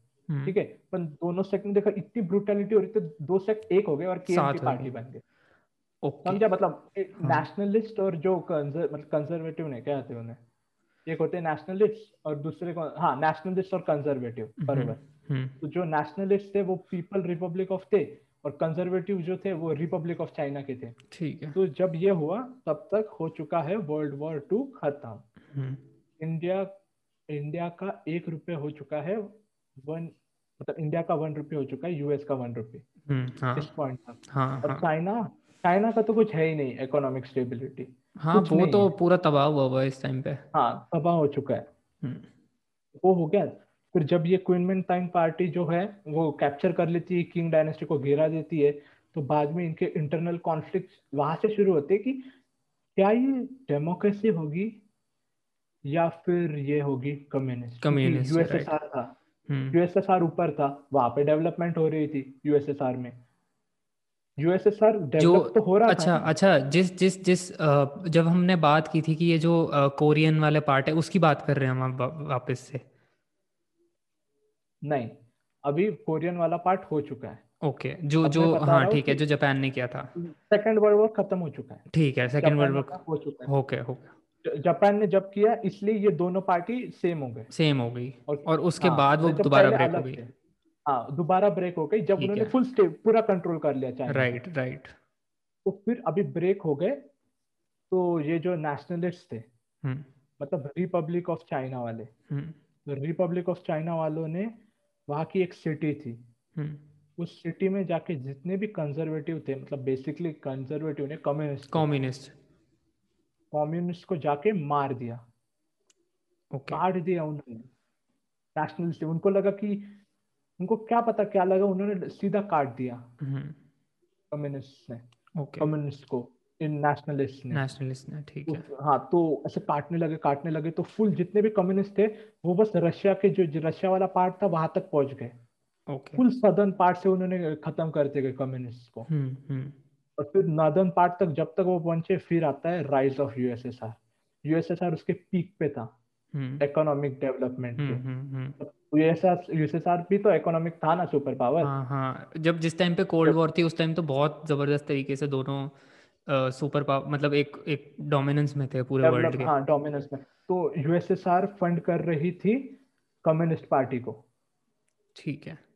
ठीक है? और ये सेम यूएसएसआर फंड कर रही थी नॉर्थ कोरिया को। और यूएस फंड कर रही थी साउथ कोरिया को। और नेशनलिस्ट पार्टी को। हाँ इनडायरेक्टली नेशनलिस्ट पार्टी को। ऐसा कोई हिस्टोरिकल रेफरेंस नहीं है बट कह ही सकते ना कि डेमोक्रेसी एस्टेब्लिश करनी तो यूएसएसआर हाँ। तो हमेशा डेमोक्रेसी की मतलब भगवान है। हाँ, वो हाँ, अलग बात है कि ब्लैक्स को राइट नहीं मिला था समझ गया। वोट हाँ, करने का। हाँ, हाँ. तो हिपोक्रेसी उनकी। हाँ, वो हाँ, मतलब तो... वो दुनिया दुनिया में ऐसे जंग करते डेमोक्रेसी के नाम पे और अपनी लोगों को वोटिंग के राइट नहीं देते हैं। हिपोक्रेसी होती है। हाँ। ठीक है तो उनकी हिपोक्रेसी जाने दो। तो ये होता है कम्युनिस्ट को फंड किया जाता है यूएसएसआर के द्वारा। राइट ठीक है। हाँ तो फिर कम्युनिस्ट फुल पावरफुल होते हैं। यूएसएसआर पीक पे था। और यूएसए से यहाँ चाइना तक पहुँचना तो डिफ़िकल्ट था वेपन्स को लाना। हम्म। तो और हांगकांग भी तो ब्रिटिश के पास था। तो ब्रिटिशर्स ने सपोर्ट कर रहे थे नेशनलिस्ट को डेमोक्रेट्स को। तो तो है ए, ए, ए, एक बार एक बार दोबारा समझने के लिए जो कम्युनिस्ट लोग थे चाइना के अंदर उसको सपोर्ट कर रहे थे यूएसएसआर राइट हम्म, हम्म। और और यूएसएसआर नॉर्थ कोरिया में भी था राइट यूएसएसआर इसको सपोर्ट कर रहा था और नॉर्थ कोरिया को भी। ठीक है नॉर्थ कोरिया नॉर्थ कोरिया अभी इंडिजिनियस रीजन हो चुका था क्योंकि जापान ने उसको फ्रीडम दिया था चाइना के किंगडम हाँ समझ गया समझ गया। और साउथ कोरिया को और जो नेशनलिस्ट जो थे चाइना के अंदर उसको सपोर्ट कर रहे थे ब्रिटिशर्स और यूएसए वाले राइट हाँ यूएसए वाले। ठीक है ठीक है। चैट तुम्हें क्लियर हो रहा है ना? चैट तुम्हें क्लियर हो रहा है तो यस वैस कुछ भी लिख दो तो जल्दी से मज़ा आ रहा है स्टोरीज में। और दिया विज ने कमेंट्स किए हैं कि something similar happened in Vietnam too Vietnam में क्या हुआ था? चलो उसके बारे में बात करेंगे फिर से। And and then comes the South East Asia की कॉन्फ्लिक्ट है। And then comes the GLF in China GLF पता नहीं मेरे को तो इतना पता नहीं यार। मैं थोड़ा इस इस एरिया में थोड़ा वीक ही हूँ। चलो ठीक है। Arnav will tell us more ठीक है। कंटिन्यू करते हैं। मैं स्टोरी बता रहा हूँ। हमें इकोनॉमिक हाँ। इस पे आना है। थोड़ा okay. बहुत तो स्किप करना ही पड़ेगा। ठीक है ठीक हम डिस्कस नहीं कर रहे। ठीक है ठीक है। कंटिन्यू हाँ तो मैं बता रहा हूँ। ये होता है तो जितने भी कम्युनिस्ट होते हैं उनके यूएसएसआर के सपोर्ट के साथ। हम्म। उन्होंने कम्युनिस्ट ने पूरे जितने भी नेशनलिस्ट थे उनको अभी खत्म करना शुरू किया। Nationalist okay. भागते गए भागते गए भागते गए। एक पॉइंट के बाद वो भाग के ताइवान में पहुँच गए। और ताइवान में पहुँच के भी ऐसा नहीं कि अभी चाइना से तो भाग ही गए। ताइवान में पहुँच के बोलते कि हम चाइना को वापस से आज़ादी देंगे। और अभी इतने सालों से वो आज़ादी देने वाले ओके बेसिकली ताइवान के जो लोग हैं वो नेशनलिस्ट है जो यहाँ से चाइना से भाग के भाग कर आए हैं ठीक है। हाँ। और और उन्होंने और इधर इधर फुल कम्युनिस्ट का राज आ गया। कम्युनिस्ट ने डिक्लेयर कर दिया पीपल्स रिपब्लिक ऑफ़ चाइना इन्होंने भी रिपब्लिक ऑफ़ चाइना किया और दोनों कंट्रीज़ एक दूसरे पे ये करती है। कॉन्फ्लिक्ट है कि ताइवान कहती कि पूरी चाइना हमारा हिस्सा है। हाँ। और चाइना कहती कि ताइवान हमारा हिस्सा हमारा हिस्सा है ठीक है। ठीक है क्योंकि ताइवान में जो है नेशनलिस्ट जो हो गए बहुत सारे हो गए थे और चाइनीज़ में मेनली कम्युनिस्ट लोगों मतलब इन दोनों इन दोनों का मारने लगे हाँ। ठीक है ठीक है समझ गया। और और यहाँ पे चैट में ग्रेट लीप फॉरवर्ड अब ग्रेट लीप फॉरवर्ड पता नहीं मेरे को इसके बारे में आइडिया है नहीं एनी हिस्टोरिकल है वो अरे वो है हिस्टोर अभी अपन इकोनॉमिक इसमें मेन आते हैं ठीक है ठीक है एक एक हो गया अभी चाइना कैसे कम एक कमेंट और है यश भूषण ने बोला कि Japan was ultimately the Britain of the East तो क्या ये कहना ठीक रहेगा? कि एक तरीके से ब्रिटेन नहीं हम्म। एक तरीके से वो इसराइल थी। अब अब अभी मैं इसराइल के बारे में बोलूँगा ठीक है ठीक है। तो बात करने ठीक है। नहीं नहीं अगर किसी तो को हाँ। पता है इसराइल के बारे में भी तो जाने दो अभी इसराइल के बारे में बोलने ठीक है ठीक है। सेफ़ रखते हैं सेफ़ रखते हैं। अपने अपने घर में सेफ़ रहना यार सारे लोग नहीं हाँ। करेंगे हम बात ठीक है। चलो नेक्स्ट नेक्स्ट नेक्स्ट और वैसे भी हाँ लैरी पेज की मम्मी इजरायली है और सरजी ब्रेन के पापा या वाइस वर्सा लैरी भाई यूट्यूब मेरा चलते रहना चाहिए तो चलो आगे चलते हैं। यूट्यूब मेरा अकाउंट बंद नहीं होना चाहिए। चलो आगे चलते हैं स्टोरी में। हाँ तो वो होता है तो अभी कम्युनिस्ट आ चुके हैं और कम्युनिस्ट का लीडर कौन है? माउजर डोंग माउजर डोंग आता है। ठीक है। माउजर डोंग माउजर डोंग एकदम डेंजर आदमी है। वो एकदम ब्रूटल डिक्टेटर है। उसने खुद की बायोग्राफी में लिखा था कि जब मैंने पहली किलिंग की और उसके बाद जब मैं किलिंग कर रहा था पॉलिटिकल स्टेबिलिटी लाने के लिए तो एक पॉइंट के बाद वायलेंस को करने में मज़ा आने लगा। एक किक मिलने लगी उसे माउजरडोंग को। उसने खुद लिखा है। इसके रेफरेंस में। हम्म। तो फिर वहाँ पे आता है कल्चरल रिवॉल्यूशन हम्म। वहाँ के सब लोग कम्युनिस्ट हो जाते हैं कल्चरल रिवॉल्यूशन आता है। माउसेडोंग पूरे चाइना पे कब्जा कर लेता है ये हो जाता है। बट हम्म। माउसेडोंग था प्योरली कम्युनिस्ट कम्युनिस्ट तो उसने फुल पॉलिटिकल स्टेबिलिटी कर ली थी और जिन लोगों ने उसका साथ देके जब वो उसने फुल चाइना कैप्चर किया था उन सब लोगों को उसने पॉलिटिकल प्रिजनर बना लिया। अब इस पॉइंट तक चाइना की इकोनॉमी के एल लग चुके थे।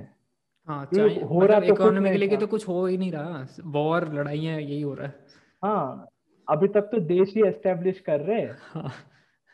नहीं अभी तक तो जंग ही चल रही देश हाँ, बनाने की। हाँ. वो आइलैंड पे वो बचे हुए 200 300 हज़ार लोग बोल रहे कि हम है चाइना। हम्म। ये इधर बिलियन वाले लोग बोल रहे हम है चाइना।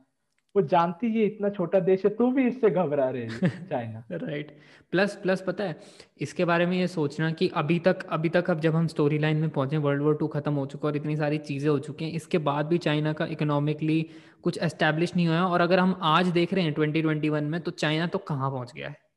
ठीक है ये ये इट ब्लोज आर माइंड की इतनी जल्दी मेरे को लगता कोई भी कंट्री इतनी जल्दी इतना प्रोग्रेस जिस जिस तरीके से किया होगा। कितने में?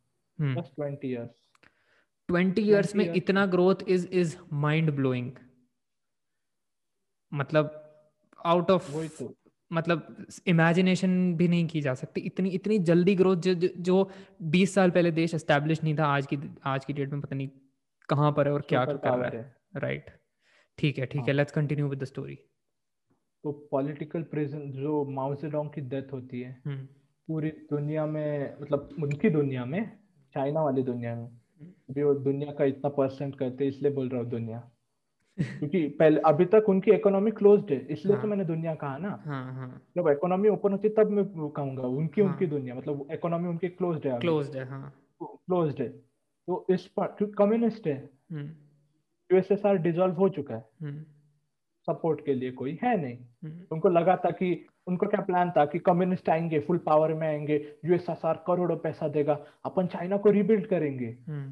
चाइना तो आ गई कब्जा में लेकिन ये जिसने जिसने सपना दिखाया था वही टूट गया।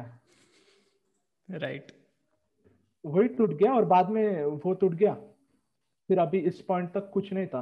तो जब माउजेडोंग की डेथ होती है तो जो चाइना के जो वहाँ के लीडर्स होते हैं लीडर्स यानी जो वहाँ पे ऑफिशियल पोजीशंस पे होते हैं। हम्म। तब तक कम्युनिस्ट था Mao Zedong hmm.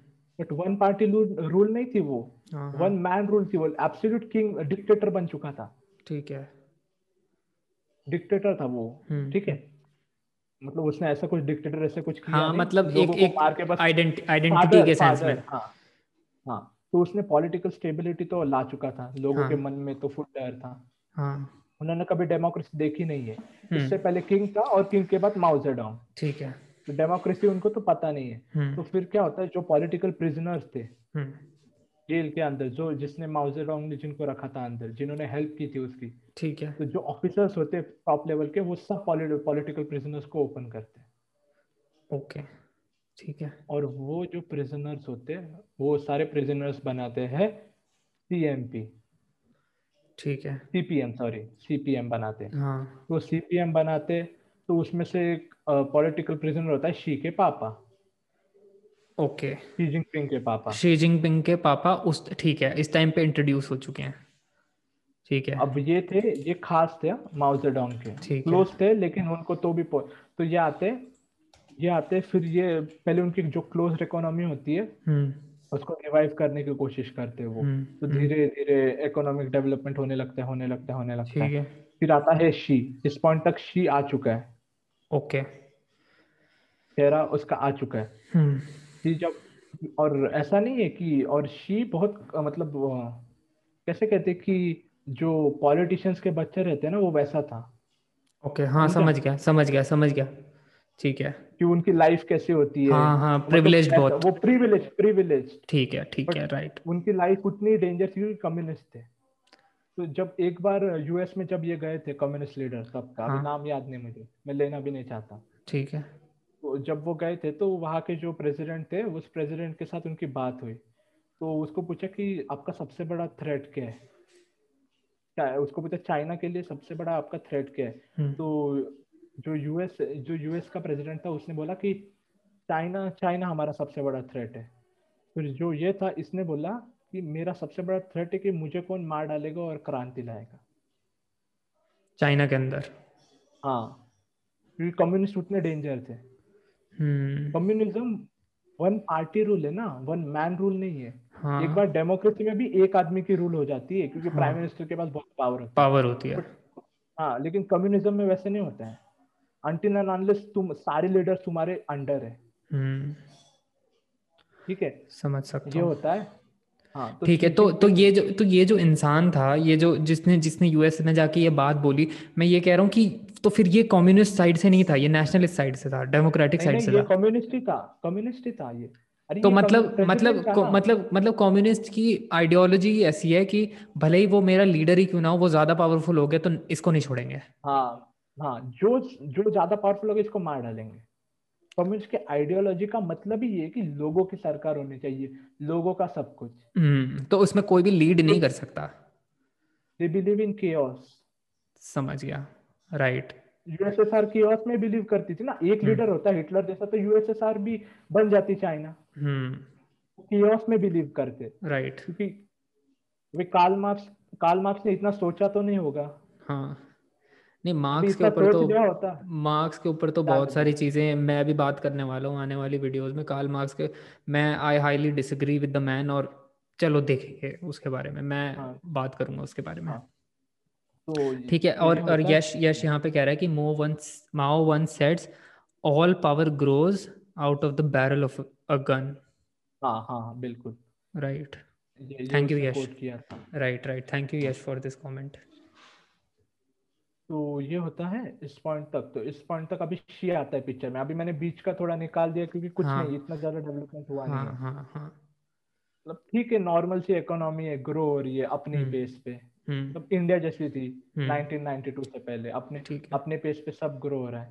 तो हम्म, ये होता है तो उसके बाद शी आता है पिक्चर में। अब हम्म। शी क्या करता है बोलूँ क्या? कि अभी हो चुका है कोल्ड वॉर शुरू। ठीक है। Cold war. शुरू हो चुका है। हम्म। दोनों साइड ये बर्बाद हो ये फुल ब्रोक हो चुकी है यूएसएसआर ठीक है हम मतलब है। 1950 60s यहाँ यहाँ तक पहुँच चुके हैं। सिक्सटीज तक पहुँच चुके हैं। ठीक है ठीक तो है। ये ब्रेक हो चुकी है. अब यूनाइटेड स्टेट्स है। यूनाइटेड स्टेट्स के यूनाइटेड स्टेट्स प्लान करती है कि इनके पास एक्सटेंसिव वेल्थ है। हम्म। ये बोलते पैसा है तो खुद क्यों बनाए हाँ? खुद क्यों बनाए तो ये करते हैं तो जो ये होता है शी जिनपिंग या जो भी होती है उनकी पार्टी अभी मुझे एग्जैक्टली exactly पता नहीं वो बहुत क्लोज्ड है।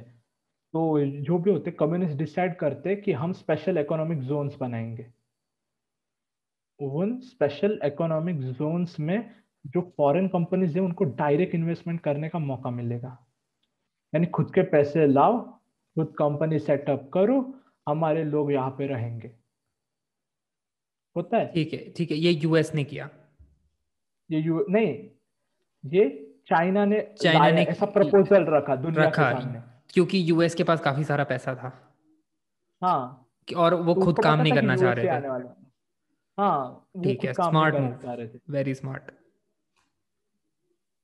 full move hmm right next हाँ तो फिर ये स्पेशल इकोनॉमिक जोन तैयार होते हैं। फिर यहाँ पे यूएस एक्सटेंसिवली इन्वेस्ट करता है। एप्पल वगैरह, जितने भी कंपनीज़ होते हैं, बहुत बहुत ज़्यादा एक्सटेंसिव लेवल पे यहाँ पे मैन्युफैक्चरिंग होती है। अब रूल ऐसा था कि तुम यहाँ पे आके सस्ते में बनाओ और हमसे लेके चले जाओ प्रॉफिट में बट तुम हमारे यहाँ पे नहीं आ सकते। खुद की इकोनॉमी क्लोज है। बट बट अगर आप इन्वेस्ट करके अपने प्रोडक्ट को वापस लेना चाहते हो तो अलाउड है। समझे? हेलो हाँ समझ गया। ठीक है मतलब कि तुम यहाँ पर आओ पैसा इन्वेस्ट करो अपना प्रोडक्ट बनाओ यहाँ से लेके जाओ अपने कंट्री में प्रॉफिट प्रॉफिट कमाओ। मतलब हमारा प्रॉफिट हमारा प्रॉफिट कट करके लेके जाओ। ऐसा नहीं नो प्रॉफिट नो लॉस पे बिज़नेस अच्छा अच्छा हैं। अच्छा कि तुम हमें अपना में हमारा शेयर दे दो बाकी तुम्हें अपना हाँ, कंट्री में एकदम जितना छोटा, प्रॉफिट हाँ। मारना है मारो। और हम हाँ। तुम्हें लैंड देंगे और मैन मैन पावर भी देंगे लेबर भी देंगे। लैंड रिसोर्सेज सारे रिसोर्सेज देंगे। चाइना तुम्हें हम। हमारे कंट्री में अलाउ नहीं करेंगे। तो तो काम कौन करेगा? जो चाइनीज़ लेबर है वो काम करेगी। चाइनीज़ लेबर काम करेगा। चाइनीज़ लेबर उस कंपनी के लिए काम करेगा। चाइनीज़ लेबर चाइना के लॉ के हिसाब से काम करेगा। अच्छा। यहाँ पे तो ह्यूमन राइट वायोलेशन होता है। ठीक है ठीक है। समझ गया। अभी एप्पल अभी नाइकी पे अभी अभी जाने दो क्या बोलने का वो स्ट्राइक मार देंगे। ठीक है कोई बात नहीं। थोड़ा कंट्रोवर्शियल से हाँ। दूर रख। के मेन हिस्ट्री पे टारगेट करते हैं ठीक है। हाँ। तो ये होता है तो उन्होंने स्पेशल इकोनॉमिक जोन बनाया शिनजिन फ़ेमस है। ठीक है। हाँ तो शिनजिन वगैरह फ़ेमस है वुहान फ़ेमस है। अभी हाँ। तो बहुत पॉपुलर हो गया है। हाँ। हिस्टोरिकली भी पॉपुलर था। क्योंकि ब्रिटिशर्स का बेस था वो वुहान मतलब तब से उनके रिलेशन है। ठीक है। वुहान के साथ हाँ। ठीक है क्लियर है। तो ये सब होते हैं स्पेशल इकोनॉमिक जोन एस्टेब्लिश होते हैं। तो फॉरेन के फंड सब आने लगते हैं चाइना में। चाइना के अंदर इंडस्ट्रियल रिवॉल्यूशन इमेंस लेवल पे हो जाता है। इंटेंसिव लेवल पे रिवॉल्यूशन होता है। यहाँ पे यूएसएसआर ब्रेक हो चुका है। अब यूनाइटेड स्टेट्स के पास कोई दुश्मन नहीं है। अभी कोई दुश्मन नहीं है तो क्योंकि कोल्ड वॉर अल्टीमेटली हाँ ठीक है। अभी अभी मेरी एक थियरी है okay without enemy democracy can't be establish ठीक है। अगर इंडिया अगर इंडिया चाइना अगर सॉरी बोल रहा हूँ इंडिया चाइना इंडिया पाकिस्तान नहीं होता तो इंडिया में सिविल इंडिया में सिविल वॉर हो जाता। और अगर यूनाइटेड स्टेट्स अगर अफ़गानिस्तान में चाइना के खिलाफ अगर वॉर नहीं करेगी तो यूनाइटेड स्टेट्स में सिविल वॉर हो जाएगी। लोगों को. डेमोक्रेसी का मैं तो ये सोच रहा हूँ कि अगर पाकिस्तान नहीं होता तो इंडियन मीडिया में चल के रहा होता। तो इंडियन मीडिया के पास कंटेंट कहाँ से आता न्यूज़ कहाँ से आती? ठीक है एनीवेज बट बट मैं मतलब हाँ। काफ़ी इंटरेस्टिंग आइडिया है कि डेमोक्रेसी के लिए there is a need for an enemy ठीक है let's let's discuss this more ठीक है एक एग्जांपल्स लेते हैं you were giving an example right हाँ तो मैं अभी एग्जांपल अभी मैं बता रहा हूँ कि यूनाइटेड स्टेट्स के पास कोई एनिमी नहीं है यूएसएसआर डिसॉल्व हो चुका है। चाइना हमें कम रेट में बना के दे रहा है। अब डेमोक्रेसी एस्टेब्लिश करे कैसे क्या? ठीक है तब तक तो वो मार्टिन लूथर किंग ने भी शुरू कर दिया था। और मैलकॉम एक्स ने। हाँ। उनका उनका। साइबरटेनियसली चल रहा है। अभी मुझे हाँ. पता है इसलिए बोल दिया। तो उन्होंने क्या किया? वो चले गए इराक उन्होंने इराक को देखा। उन्होंने देखा यार ये इराक में ये डिक्टेटर है। डिक्टेटर सब ठीक कर रहा है। तो अभी ऐसे कैसे? कि सब ठीक हो रहा है तो हमारे देश में कैसे क्या इकोनॉमिक स्टेबिलिटी आएँगे? लोग कैसे जुड़े रहेंगे जब तक एक एनिमी नहीं होगा? आपको पता है सबसे बेस्ट चीज़ क्या होती है? अगर हमें दोस्त बनना है दोनों को तो। हम्म, हम्म। हमें एक क्वेश्चन ढूंढना है उस क्वेश्चन का आंसर फाइंड करने के लिए हम जाएँगे। हम अपने आप दोस्त बन जाएँगे। ओके okay, तो मतलब मतलब किसी से भी मतलब ये सोशल एस्पेक्ट में भी अगर हम कंसिडर करें तो हमारा आ, अगर सिमिलर क्वेश्चंस के कोई भी दो लोग आंसर ढूंढ रहे हैं साथ में तो नहीं वैसे नहीं अभी समझ लो हमें फ्रेंडशिप क्रिएट करनी है। हम्म। मैं आपको जानता नहीं आप मुझे जानते नहीं ठीक है? हम्म, हम्म। तो हम दोनों एक सिमिलर क्वेश्चन फाइंड करेंगे जैसे हम दोनों यूट्यूब कर रहे हैं। ठीक है। सिमिलर एस्पेक्ट हो गया दोनों में तो हाँ. तो हम दोनों की एक दूसरे के बारे में बात हमारी ज़्यादा होगी ना क्योंकि हम हाँ. सेम काम कर रहे हैं राइट ठीक तो, है तो ये सेम ये सेम फॉर्मूला इस पे लगता है डेमोक्रेसी पे लगता है समझ कि अगर दोनों मासेस अगर एक चीज़ के लिए कर रहे कि यहाँ पे डेमोक्रेसी लानी है तो हम्म। उन्होंने क्या किया फिर एक तरफ़ उन्होंने वियतनाम में शुरू कर दिया हम्म। फिर एक तरफ़ इराक में हम्म। ऐसे अलग अलग जगह पे छोटे छोटे देशों में उन्होंने डेमोक्रेसी के नाम पे प्रांतियाँ शुरू कर दी आर्मी भेजने लगे। आर्मी दूर भेजे फिर लोगों को लगेगा यार अपने सोल्जर्स जा रहे हमें एक रहना पड़ेगा। तो सेम फॉर्मूला है जो हमारी इंडियन मीडिया देती है रेफरेंस हाँ. कि है ना सोल्जर तो है बॉर्डर पे तू क्यों टेंशन ले रहा है तू क्यों इतना बोल रहा है? हाँ, हाँ. ये सेम अमेरिका ने इतने सालों पहले किया है।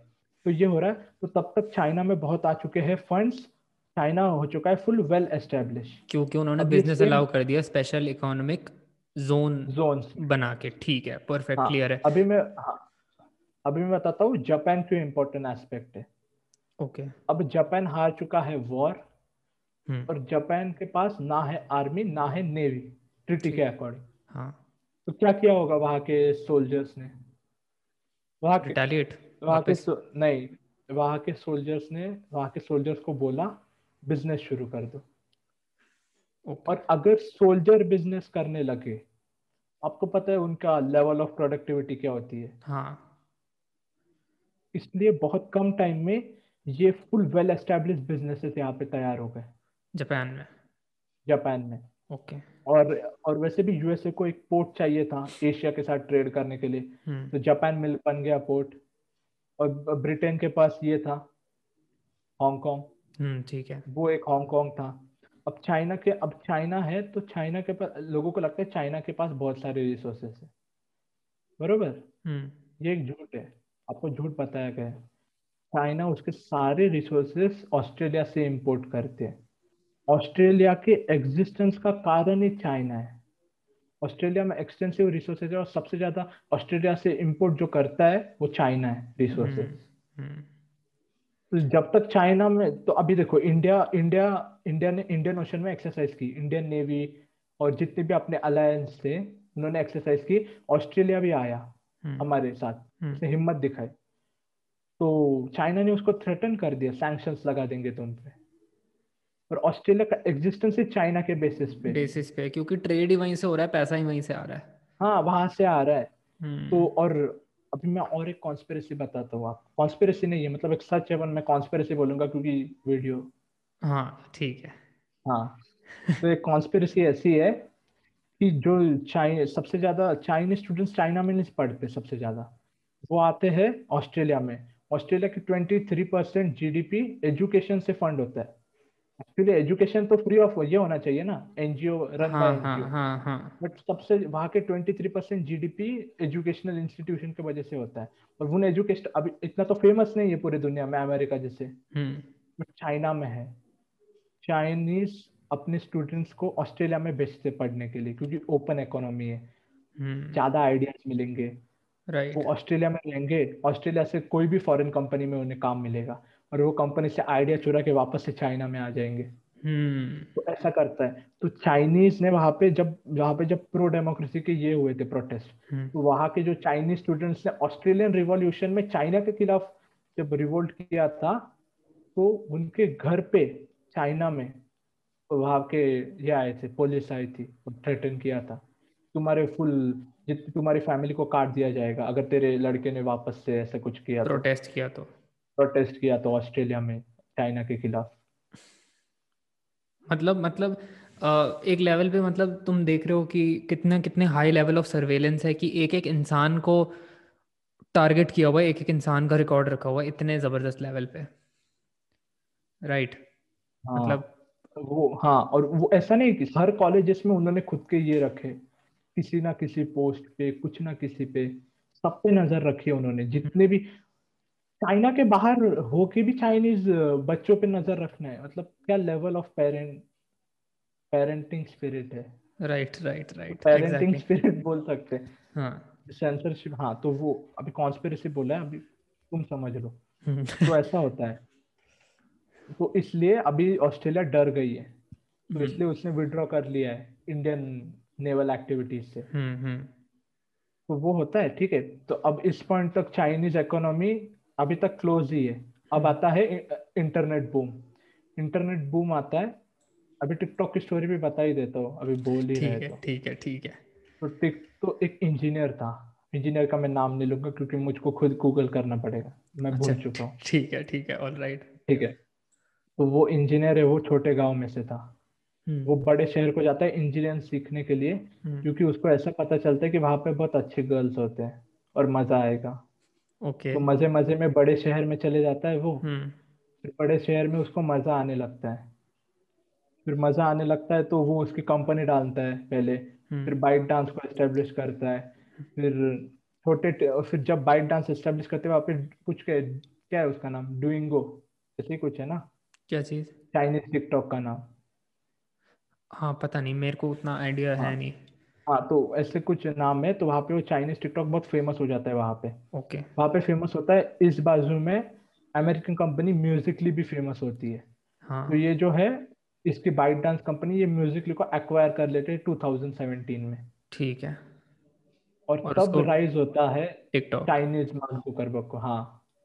अब और कॉन्स्पिरसी ऐसी है कि मार्क जुकरबर्ग की वाइफ है चाइनीज़ यानी okay. इसके पास है चाइनीज़ सिटीजनशिप जकरबर्ग के पास. के बच्चों के पास भी। राइट तो ऐसी कॉन्स्पिरसी की ये चाइना को डेटा लीक करता है। हम्म। अच्छा यहाँ पे यश का एक कमेंट आया important important important point by Nick Japanese businesses run longer in comparison to other countries where businesses fail after five to ten years क्योंकि बिजनेसेस वहाँ पे जैसा कि बताया कि सोल्जर्स ऑपरेट कर रहे हैं राइट सोल्जर्स हाँ ऑपरेट कर रहे हैं। बहुत बढ़िया। ठीक है thank you Yash thank you for for this important pointer मैं इसको पिन कर देता हूँ। अच्छा पॉइंट है। तो ये होता है तो अब हम्म। आता है इंटरनेट बूम हम्म। तो अब चाइना क्रिएट करती है fire wall fire wall create किया किसी भी बाहर बाहर की कंपनी को अंदर नहीं आने देगी। बट अगर तुम चाहते हो हम तुम्हारे लिए कुछ बनाए तो हम तुम्हें दे सकते हैं। बेसिकली हम्म। जो अमेरिका को जो चाहिए थी जो उनको जो कंट्री उनको एक स्लेव चाहिए था ना हम्म, वो एकदम बेस्ट स्लेव था चाइना है अभी भी। बट वो स्मार्ट स्लेव है। उसने क्या किया कि इंटेंसिवली पैसा आने लगा ऑल ओवर दुनिया से क्योंकि ह्यूमन राइट वायोलेशन है। आपको क्या लगता है ये कंट्रीज़ बहुत अच्छे है यूरोपियन कंट्रीज़ खुद के देश में ह्यूमन राइट का वायोलेशन नहीं होने देते। दूसरे देश में ह्यूमन राइट वायोलेशन करके भी प्रोडक्ट मिलता है तो खुश है क्योंकि सस्ते में मिल रहा है। इनकी हिपोक्रेसी है ये। हम्म। तो ये होता है।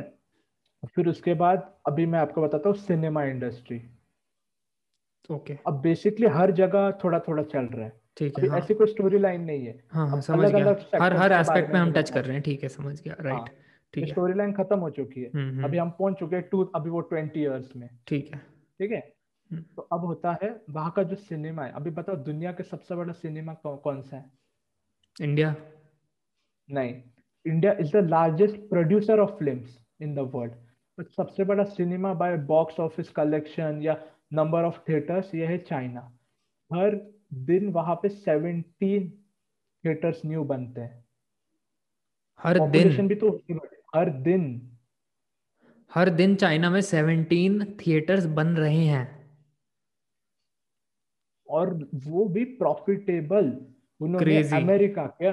दुनिया अमेरिका की यानी दुनिया की सबसे बड़ी cinema chain A M C वो खरीद लिया है। ओके चाइना ने खरीद लिया है। प्रॉफिटेबल इतनी बड़ी दुनिया की सबसे बड़ी सिनेमा चेन को। यानी चाइना के पास अभी अमेरिकन थिएटर्स के भी ये राइट से इनडायरेक्टली बाय प्राइवेट कंपनी यार क्रेजी चीज़ है। मतलब मतलब when you think of cinema मतलब एक एक वो दिमाग में आती है कि इंडिया होगा India but but we never knew कि China is the biggest box office collector in the world मतलब दिस ब्लोज माई माइंड कि सेवनटीन न्यू थिएटर्स ठीक है even if you are talking of national aspect इतनी बड़ी country की बात करें but seventeen theatres in a single day is huge huge और इतना बड़ा box and acquiring A M जो जिसकी बात हमने करी ए एम सी ठीक है right A M C right हाँ ए एम सी बरोबर ए एम सी तो दैट इज़ क्रेजी मतलब मतलब हर एस्पेक्ट मतलब चाइना मेरे को नहीं लग रहा कुछ छोड़ रहा है या छोड़ना चाह रहा है। अभी मैं बताता हूँ न्यूयॉर्क का एक होटल था। हम्म। ओबामा उस होटल में नहीं गया पूछो क्यों? क्या हुआ? क्योंकि उसको एंड में पता चलता है कि वो hotel is owned by Chinese billionaire और वो चाइनीज़ बिलियनियर जब ओबामा जा, जाने वाला होता है उस होटल में हम्म। तभी वो बोलते हैं मता कौन बोलता है? चाइनीज़ बिलियनियर जो होटल का मालिक होता है। मतलब वो एक वार्निंग के फॉर्म में बोलता है ये? हाँ वार्निंग के फॉर्म में। इनडायरेक्टली चाइना बोलती है। इनडायरेक्टली चाइना का ऐसा बोलना है देख मैं तेरे कल मैं तेरे देश के अंदर इतना पावरफुल हो चुका हूँ पैसे के दम पे। कि मैं तेरे ही तेरे ही प्रेसिडेंट को तेरे ही एक स्टेट के टॉप फाइव स्टार होटल में आने से रोक सकता हूँ। और यूएस और जो यूएस सिक्योरिटी होती है वो थोड़ी रिस्क लेगी एक चाइनीज़ बिलीनियर का होटल में जाने के लिए। hmm. तो लिटरली ऑन द स्पॉट बदलना पड़ता है होटल इतना इन्फ्लुएंस होता है। क्रेजी स्टफ़ क्रेजी चैट तुम्हें पता था ये पहले से? तुम्हें आई एम श्योर कि तुम्हें पता नहीं होगी ये बात। जल्दी से कमेंट में लिख के बताओ कि येस या नो लिख के बताओ। मेरे को मतलब we are learning so many new things today thanks to Arnav but ठीक है, मेरे को तो मज़ा आ रहा है बहुत। ठीक है विल विल कंटिन्यू दिस ठीक है ठीक है स्टार्ट करते तब तक चैट में लिखते रहो, अपने क्वेश्चन डालते रहो। कोई इंपॉर्टेंट पॉइंट है, यश की तरह तो लिखते रहो। थैंक यू यश अगेन ठीक है अर्नव लेट्स गेट बैक तो ये होता है अभी बताता हूँ एनबीए के बारे में। एनबीए दुनिया का टॉप स्पोर्ट्स में से वो अलग बात है कि हमारा आईपीएल का लेवल ही अलग है। हाँ यार इंडियंस तो किसी भी चीज़ में जाते हैं तो हाँ। तो वो फिर पूरे एंथुसियाज्म होता लेवल पे हम राइट राइट ठीक है। बट अभी मैं एनबीए की बात बता रहा हूँ। एनबीए बहुत मतलब एकदम टॉप लेवल है यूएसए में। गेम हम्म। को उसको बहुत ज़्यादा है। हम्म। तो जब एनबीए को चाइना में आना था हम्म। तो उसने चाइनीज़ प्लेयर को लिया। ओके। ठीक है एनबीए में। एक प्लेयर को लिया एक प्लेयर हम्म। पूरे चाइना में से। और उस साल चाइना उस साल जो ये था एनबीए का व्यूअरशिप हम्म। उसके एकदम पीक पे 8.9 मिलियन लोगों ने देखा था एक दिन में। पीक जिस दिन वो प्लेयर जिस दिन वो प्लेयर की टीम खेल रही थी। हाँ यूएसए में। ओके और चाइना में 403 मिलियन पीपल एक दिन में एनबीए उस उस जब से ये चीज़ हुई है जब से वो प्लेयर खेल रहा है। जब से वो प्लेयर गया पहली बार 410 मिलियन पीपल एक दिन में देख रहे। एक टाइम पे ऑनलाइन क्रेजी ऑनलाइन यानी अभी ऑनलाइन यानी टेंसेंट ओन करती है। एनबीए के कॉपीराइट्स चाइना के अंदर। हाँ टेंसेंट टेंसेंट एक नहीं नहीं चाइना के अंदर। ठीक है। टेंसेंट हाँ पबजी मोबाइल वगैरह। गेम अरे बहुत बड़ी कंपनी है। मोनोपोली है। वो अभी उसके ऊपर पूरा एक घंटे का लेक्चर बन सकता है। अच्छा। बीस्ट है वो टेक जायंट हाँ तो एनबीए के 410 मिलियन सोचो हम्म। कि यूनाइटेड स्टेट्स में इतने व्यूज़ ने जितने चाइना में। और चाइना के हम्म। लोग ऐसे ही अमीर हो चुके हैं कंपेरेटिवली हम्म, बीस साल के अंदर बता रहा हूँ। ये होता है तो एनबीए डिसाइड करती है कि हम करेंगे चाइना में इवेंट okay. तो चाइना में जब वो इवेंट करने के लिए जाते तो फुल पॉपुलैरिटी अभी मैं बता रहा हूँ कि ये जो ये जो बास्केटबॉल है इसकी हिस्ट्री बता रहा हूँ। आपको पता है जब कम्युनिस्ट आए थे पावर में सब स्पोर्ट्स उन्होंने बैन कर दिए थे। जितने भी वेस्टर्न स्पोर्ट्स थे सब बैन हम्म। कर दिए थे। बट बास्केटबॉल उन्होंने ऐसे बोला था कि कल्चरली इंटीग्रेटेड है हमारे इसमें। भले ही वो ब्रिटिशर्स ने लाया था ओपीएम के साथ। Okay okay. अब नशे नशे करने के बाद या नशे करने से पहले कुछ ना कुछ तो करेंगे ना राइट right. लोगों को जोड़ने के लिए कुछ ना कुछ तो काम चाहिए ना हाँ, जैसे हाँ. बच्चे हैं फिर वो थकेंगे खेल के कुछ हम्म। नया स्पोर्ट फिर हम्म। उन्हें थोड़ा दिया जाएगा फिर उन्हें मज़ा आएगा फिर वो गैंग बनाएँगे। फिर वो स्प्रेड हो जाएगा ओपीएम तो उन्हें समझता है ब्रिटिशर्स होशियार लोग हैं इंटेलिजेंट पीपल है वो तो तो यानी कोकेन के साथ बास्केटबॉल आया वो अलग बात है कोकेन बैन हो गया बास्केटबॉल रह, रह गया। हाँ। और कम्युनिस्टों ने भी बोला कि नहीं बास्केटबॉल तो हमारे कल्चर के अंदर इंटीग्रेट हो चुका है। हम्म। तो बास्केटबॉल उन्होंने रखा फिर बास्केटबॉल के लिए बहुत पॉपुलैरिटी वहाँ पे बढ़ी। बास्केटबॉल एनबीए का क्या हुआ? फिर ह्यूस्टन हम्म। नाम की ह्यूस्टन स्टेट से वो खेलता था वो चाइनीज़ ओके। जो प्लेयर था वहाँ प्लेयर था। हाँ, फिर हाँ। बाद में यहाँ पे आने लगे। तो क्या हो गया कि एक दिन ना जब चाइना ने हांगकांग जब चाइना के कारण हांगकांग में प्रोटेस्ट हुए। Okay okay. अभी रिसेंटली हम्म। तो जो ह्यूस्टन इसका था ना ह्यूस्टन स्टेट का जो भी थे वो टीम का नाम का जो मैनेजर था उसने ट्वीट किया चाइना के खिलाफ। तो टेंसन ने डायरेक्ट एलाइज तोड़ गए एनबीए के साथ। ब्रॉडकास्टिंग के। हाँ ब्रॉडकास्टिंग के। तो डायरेक्ट बिज़नेस लॉस की ह्यूस्टन इसके इसने ये किया इसलिए। और भी उनकी व्यूअरशिप चली गई। व्यूअरशिप चली गई तो क्या हो गया? फिर उसने अपोलोजाइज किया। तो एक्चुअल में जब इसने अलाउ किया था किसने? जब क्लिंटन ने थोड़ा लिबरलाइजेशन किया था हम्म। चाइना के साथ हम्म। तो उनका ऐसा मानना था कि अमेरिका से जब आइडियाज़ चाइना में जाएँगे हम्म। तो चाइना के अंदर डेमोक्रेसी की ये आएँगे फीलिंग हाँ।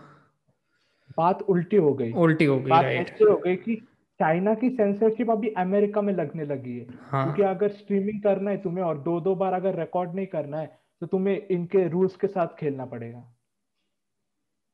तो यानी लिटरली चाइना अपनी सेंसरशिप अमेरिकन सॉइल उसके कंपनीज़ उसके लोगों पे लगा रहा है अमेरिकन ग्रीड के कारण क्योंकि अमेरिकन हम्म। ग्रीड ही है पैसों के लिए सेल्फ हम्म। रिस्पेक्ट खो दिया है अमेरिका ने इस पॉइंट तक पैसों के हम्म। कारण हाँ और उनकी तो यार अमेरिकन ड्रीम जिसके बारे में बात करते हैं बहुत सारे लोग उसके अंदर तो मेन एस्पेक्ट तो है ही पैसा फाइनेंशियल फ्रीडम अमेरिकन ड्रीम वही ना तो अभी अभी अमेरिकन अभी उन्होंने फाइनेंशियल फ्रीडम मिल गया बट कम्युनिस्ट भूल गए China communist country financial freedom वो बिलियनर्स को भी देती है।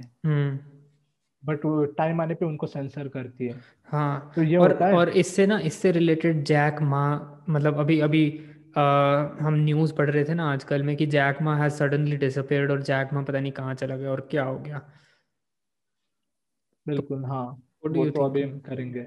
ठीक है ठीक है ठीक है। तुम तो एमबीए का ये होता है तो वो हम्म। जो मैनेजर होता है उस मैनेजर एपोलॉजी माँगता है वो। एनबीए खुद ट्वीट करता है हांगकांग के बारे में वो उस ट्वीट को डिलीट करता है। और फिर बाद में इतने सब कुछ अलायंसेस मतलब अलायंसेस में बोल रहा हूँ कॉम्प्रोमाइजेस के हम्म, साथ एनबीए हम्म, वापस से टेलीकास्ट होने लगता है चाइना ठीक है। ये होता है अभी आती है जैकमा वाली स्टोरी ठीक है। तो जैकमा की जैकमा की एकदम सिंपल स्टोरी है। जैकमा हम्म, था हम्म। आपको क्या पता है जैकमा के बारे में? वो बताओ पहले। यार सिंपली बंदे को पता है कि Ali founder of Alibaba dot com Alibaba is the और मतलब अमेजोन से पहले तो मतलब इंडिया की अगर बात हटा दी जाए तो उससे पहले तो अली बाबा की इंटरनेशनली शिपिंग वगैरह होती है प्रॉपर और मतलब founder of Alibaba Alibaba का जो फाउंडर है plus he is a billionaire right तो हाँ। मतलब तो अभी lot of people know मुझे जैक मुझे जैकमा की भी बायोग्राफी पता है।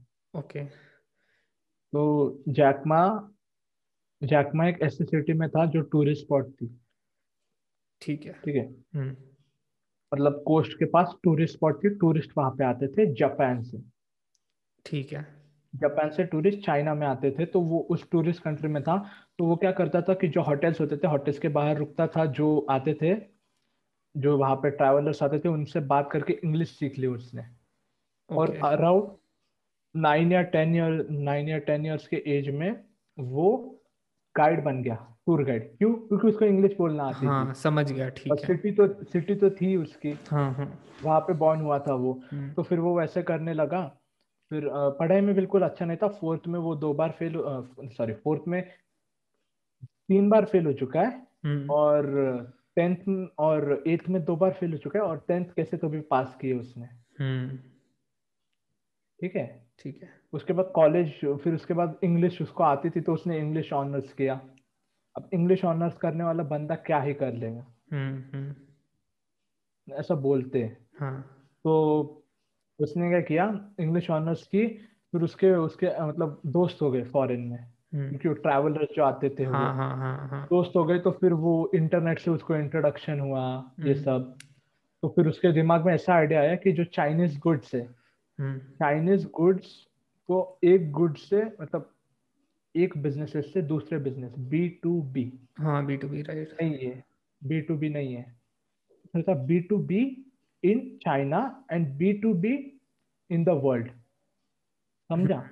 हम्म, हम्म। उसने एक ऐसी वेबसाइट क्रिएट की जो चाइनीज़ बिजनेसेस को एक दूसरे से जोड़ेगा जो चाइनीज़ बिजनेसेस को इंटरनेशनली जोड़ेगा। हम्म, ठीक है। और उसने उस वेबसाइट को 19 लोगों के उसको उसको सॉफ्टवेयर इंजीनियरिंग नहीं आती है।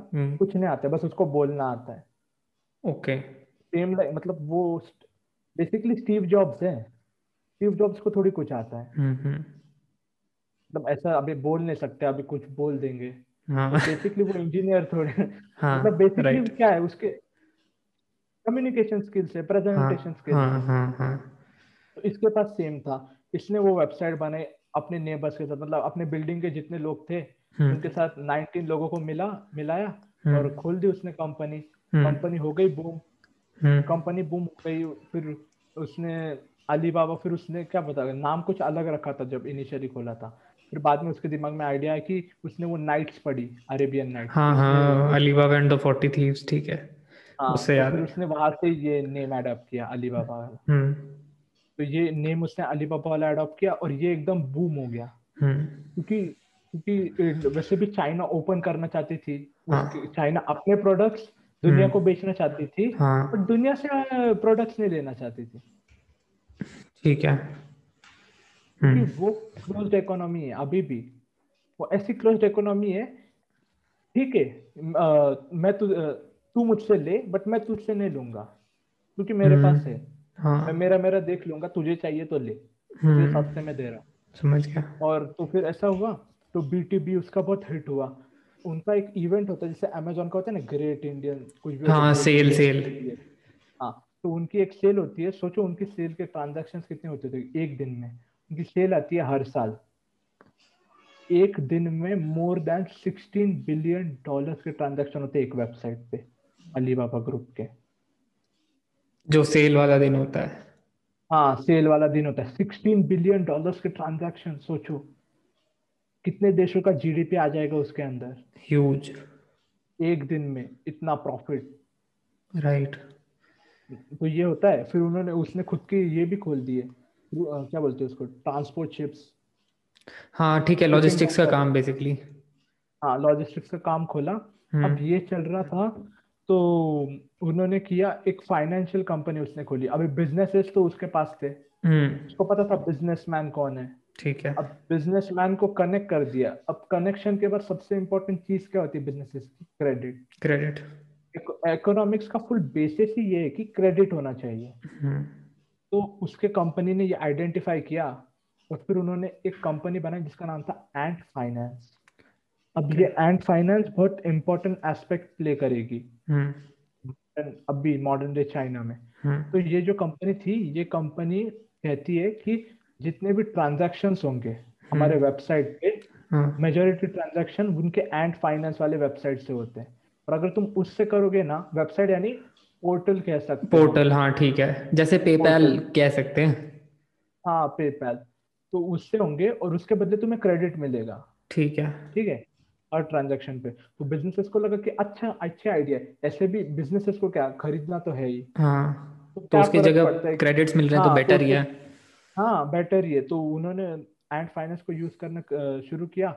फिर क्रेडिट आ गया बहुत सारा। हम्म। फिर उस क्रेडिट को तुम यूज़ कर सकते हो। क्रेडिट को एज एन मनी यूज़ कर सकते हो। और जो ओवरड्राफ्ट होता है ना ओवरड्राफ्ट हम्म। को भी तुम एकदम 0.2 परसेंट इंटरेस्ट पे यूज़ कर सकते हो। यानी अगर आपको अभी लेना है कोई प्रोडक्ट हाँ. तो आपके पास आ, समझ लो टू लाख का प्रोडक्ट लेना है ठीक है। और आपके पास अभी बस वन लाख ट्वेंटी थाउज़ेंड तो सेवेंटी थाउज़ेंड का क्रेडिट आपको मिल जाएगा। ठीक है। आपके प्रीवियस ट्रांजेक्शन देख के क्रेडिट्स देख के। ज़ीरो पॉइंट टू परसेंट हाँ ज़ीरो पॉइंट टू परसेंट का इंटरेस्ट लगेगा। ठीक है। और वो भी शायद से कंपाउंडली नहीं। सिंगल टाइम कंपाउंडली हाँ सिंगल टाइम ठीक है ठीक है तो वही तो एडवांटेज है ना हाँ हाँ समझ तो गया। इसके कारण इसके कारण वहाँ के बिजनेसेस फ्लरिश हो गए। हम्म। एक क्रेडिट बेस्ड इकोनॉमी बना दी और वहाँ के बिजनेसेस फ्लरिश हो गए। और ऐसे भी ट्रांजैक्शन पे तो टू परसेंट या ज़ीरो पॉइंट टू परसेंट का तो पैसा आ रहा ही है। हाँ हाँ। ठीक है? हाँ। तो तो कंपनी को लॉस में जाने का चांसेस ही नहीं क्योंकि एक तरफ़ से रेवेन्यू आ रहा है दूसरी तरफ़ से हम क्रेडिट क्रेडिट दे रहे हैं। बैलेंस हो रहा है। बैलेंस हो रहा है। और क्रेडिट इतना ज़्यादा रिस्की भी नहीं हो रहा है ना। बैंक जैसे तो रिस्क है नहीं। हम्म, हम्म, क्योंकि right. क्योंकि बैंक के बैंक के पास तो रिस्क होती है ना। हम पैसा देते वो किसी और को पैसा देती देती है। पैसा हम ही देते right. तो इसके अंदर वो बिज़नेस बिज़नेस से पैसा भी आ रहा है क्रेडिट हम्म। भी दे रही है। बैंक इन्वॉल्व भी नहीं है। हाँ बैंक इन्वॉल्व भी नहीं है। बैंक डर गए चाइना के। चाइना के बैंक डर गए। उसने बोला कि अली ये इसने एंड फाइनेंस बना दिया। हमारी तो नीड ही। क्या है हमारे तो नीड क्या है? मतलब ant finance is like centralize bitcoin हाँ हाँ समझ गया। चाइना के लिए। सेंट्रलाइज बिटकॉइन है हाँ और बिजनेसेस के लिए। ठीक है। हाँ बिज़नेस के लिए। बिटकॉइन है क्योंकि गवर्नमेंट की सेंसरशिप नहीं है उस पर हम्म समझ गया राइट तो वो पैसों से बिलियंस ऑफ़ डॉलर का रेवेन्यू जनरेट करती है एंड फाइनेंस अराउंड अभी नंबर्स तो मैं एग्जैक्टली exactly नहीं बता सकता लेकिन अराउंड ऐसा कुछ कंस्पेरेसी है। अब पता है कंस्पिरेसी का रेफरेंस क्यों है? हाँ ठीक है ठीक है। कंस्पिरेसी की अराउंड ट्रिलियन डॉलर्स जनरेट करती है हर साल। हर साल। 70 हर साल मोर देन 70 ट्रिलियन डॉलर्स के ट्रांजैक्शंस होते हैं। ये शायद इंडिया की जीडीपी से ज़्यादा है ना? हाँ बिल्कुल। इंडिया की जीडीपी कितनी है? तीन तीन ट्रिलियन इतनी कम है? थोड़ा ज़्यादा कम हो गया। क्रेजी क्रेजी हाँ। तो, तो ये कंपनी जो है ये अलीबाबा ने फाउंड किया और ये बिलियंस ऑफ़ मतलब बिलियन डॉलर कमा रही है हर साल प्रॉफिटेबल मतलब ये तो वो ये तो वैसे भी वो कंपनी है जैकमा की जैकमा की कंपनी है राइट जैकमा की कंपनी हाँ तो ये तो वैसे भी वो कंपनी है जिसके बारे में लोग जानते भी नहीं है। और वो मतलब एंड फाइनेंस के बारे में कितने लोग जानते हैं? वो भी जैकमा के नाम से? क्रेजी है और अब जाता है हमारा शेखर शर्मा। पेटीएम। पेटीएम। वो वहाँ पे जाता है चाइना को। हम्म। हम नहीं जा पाएँगे दुख है। हाँ इस स्ट्रीम के बाद मतलब सारे लोग अपने बैग जिसने भी चाइना के सपने देखे थे सब भूल जाना सॉरी सारे सब जिस जिस जिस जिसने भी चैट में लिखा है वो तो भूल जाओ चाहे चाइना जाना अब। अब नहीं जा सकते सॉरी हाँ। तो तो वो देखता है तो उसने देखा कि एंड जैसे एंड फाइनेंस का कैसा यूज़ किया जा रहा है बार कोड से उसने वो सेम आइडिया आके इंडिया में इम्प्लीमेंट की। अभी इसको तुम कॉपी भी बोल सकते हो बट जाने दो मैं रिस्पेक्ट करता हूँ इंडिया की। हाँ। यार कॉपी किया भी तो क्या है? इंडिया के लिए तो यूनिक है। इंडियन मार्केट का जो नीड है उसने सेटिस्फाई हाँ, कर दी अरे वो तो हिपो वो तो आपकी हिपोक्रेसी है कि पेटीएम की 49 परसेंट शेयर तो अलीबाबा ग्रुप के पास ही है।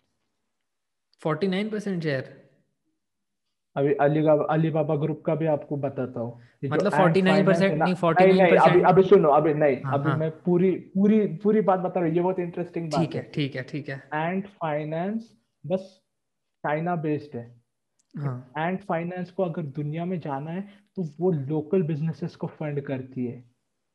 यानी एंड फाइनेंस से पेटीएम को फंड किया क्योंकि एंड फाइनेंस डायरेक्टली नहीं आ सकती इंडिया में। हम्म ठीक है। तभी फोर्टी नाइन परसेंट है क्योंकि फिफ्टी फिफ्टी वन परसेंट हो जाएगा तो फिर तो उनका नाम आ जाएगा सामने राइट हाँ नाम आ जाएगा। राइट तो अभी आप बोलते हैं Indian company Indian company forty nine percent तो है ना चाइना के पास। बेसिकली चाइनीज़ कंपनी है ना मेजोरिटी हम्म। प्रॉफिट तो उनके पास जा रहा है। राइट तो ऐसा ऐसा में इंडोनेशिया में अफ्रीका में एंड फाइनेंस ने ऐसे सारे जिसके सिमिलर बेसिस पे इन्वेस्ट किया है। और ऐसा उनका फुल चलता है रेवेन्यू मॉडल यानी वो चाइना में रह के भी उनकी मॉडल को वो पूरे दुनिया में इम्प्लीमेंट कर रहे हैं और फुल दुनिया से प्रॉफिट ले रहे हैं। Right right. अब ये पता था क्या? नो आई मेरे को चैट में जल्दी बता दो जिस जिसको पता था मेरे को आई एम श्योर कि किसी को नहीं पता था और पेटीएम का तो खिलासा हो गया आज। ठीक है पेटीएम से तो विश्वास ही उठ रहा है मेरा। बट ठीक है फोर्टी नाइन परसेंट मतलब मतलब this is such a masterstroke की फोर्टी नाइन परसेंट पे रख के छोड़ दिया कि ठीक है। और मतलब हाँ बिजनेसेस को फंडिंग चाहिए होती है लेकिन फोर्टी नाइन परसेंट ताकि हमारा नाम भी ना आए और हमारा प्रॉफिट भी निकल जाए दिस इज़ सुपर स्मार्ट मतलब सुपर स्मार्ट हाँ, बिल्कुल। अब वो किया है एंड फाइनेंस ने यानी एंड फाइनेंस लिटरली दुनिया के जितने भी बड़े बड़े स्टार्टअप है उसमें इन्वेस्ट किया है उसने। हम्म। ठीक है? अब एंड फाइनेंस एकदम की प्लेयर है। हम्म। तो जैक में बनाता है एंड फाइनेंस और उसको कर जैकमा चाहता है एंड फाइनेंस का आईपीओ हो पब्लिक। अब स्ट्रैटेजी में आपको बताता हूँ। इसने क्या किया? चाइना एक कम्युनिस्ट देश है। हाँ। भूलना नहीं है हमें। अभी हाँ, इतनी कैपिटलिज्म हाँ। की स्टोरी सुन ली कि हाँ, अब तक तो लगता है कि अमेरिका कैपिटलिस्ट नहीं है चाइनीज़ असली कैपिटलिस्ट है। हाँ, लेकिन अभी वापस आएँगे अभी पता चलेगा। अभी तो असली उनका खून। खून असली उनका दिखेगा। तो क्या है कि जैकमा ने जब ये सोचा ना हम्म। कि मैं पब्लिक करूँगा तो ऐसा और पब्लिक करूँगा तो पब्लिक से पहले आपको जितने भी जो भी प्रॉब्लम होते हैं उन सबको लॉसेस को ये करना पड़ता है ना? हाँ कवर अप ठीक है। जो रीपे तो करना होता है वापस हाँ। हाँ। रीपे करना पड़ता है। मतलब एकदम प्रॉफिटेबल होना क्लीन होना चाहिए हाँ ठीक है। क्लीन होना चाहिए। तो उसने क्या बोला? उसने बोला बैंक्स को तो उसने उसके वहाँ के ट्विटर पे लिखा। वहाँ का भी ट्विटर है जहाँ पे अच्छा। जाकमा के बहुत सारे फॉलोअर्स हैं। हम्म, हम्म, हम्म। तो उसने उसको वीबो बोलते वीबो वीबो हाँ। वीबो बोलते और वो टेंसेंट ने बनाया उसने व्हाट्सएप बनाया मतलब Tencent is like Mark Zuckerberg but play store उसका पूरे नाम पे। प्ले स्टोर ही उसके नाम पे। अच्छा वहाँ चाइना में। प्ले स्टोर हाँ चाइना में। इन यहाँ पे इंडिया में एक प्ले स्टोर है वहाँ पे 600 प्ले स्टोर है। इतनी कैपिटलिस्टिक मोनोपोली होके भी इतने ज़्यादा फ्री है। यूएस में इतने प्ले स्टोर नहीं है जितने चाइना में। hmm. और ये और ये एप्पल स्टोर इसका फ़ायदा लेता है। Apple hmm. इसलिए तो सॉन्ग्स बेचता है। hmm. इसलिए तो वो चार्ज करता है एप्स के लिए।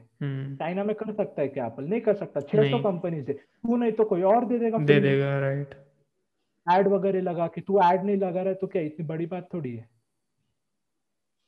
अच्छा इसमें ना तो इसमें एक कमेंट आया है दिया का दिया विज। वो कह रही है कि ना but the company denies any such statements I think she is talking about Paytm कि पेटीएम शायद मना करता है कि हमारा ऐसा कुछ है नहीं। कॉन्स्पिरसी है। मैंने क्या बोला? कॉन्स्पिरसी है। मैंने थोड़ी हम्म, बोला फैक्ट है। हाँ। कॉन्स्पिरसी में यूज़ कर रहा हूँ। मैं, मैं मैं तो फैक्ट बोलता ही नहीं हूँ। हम्म। मैं कॉन्स्पिरसी थ्योरोसिस्ट हूँ। हम यहाँ पे कॉन्स्पिरसी बात कर रहे हैं। यहाँ पे कुछ भी सही नहीं है। चाइना जाना हाँ. तो सब गलत है स्ट्रीम में। हाँ मज़ाक हो रही है स्ट्रीम मज़ाक हो रही है। तो ये होता है। हम्म। कहाँ पे था मैं हम वो एंड फाइनेंस और उसकी बात कर रहे थे हाँ एंड फाइनेंस तो एंड फाइनेंस ने ये ये ऐसे किया जैकमा हाँ जैकमा हाँ, के टॉपिक हम्म, पे थे हम्म।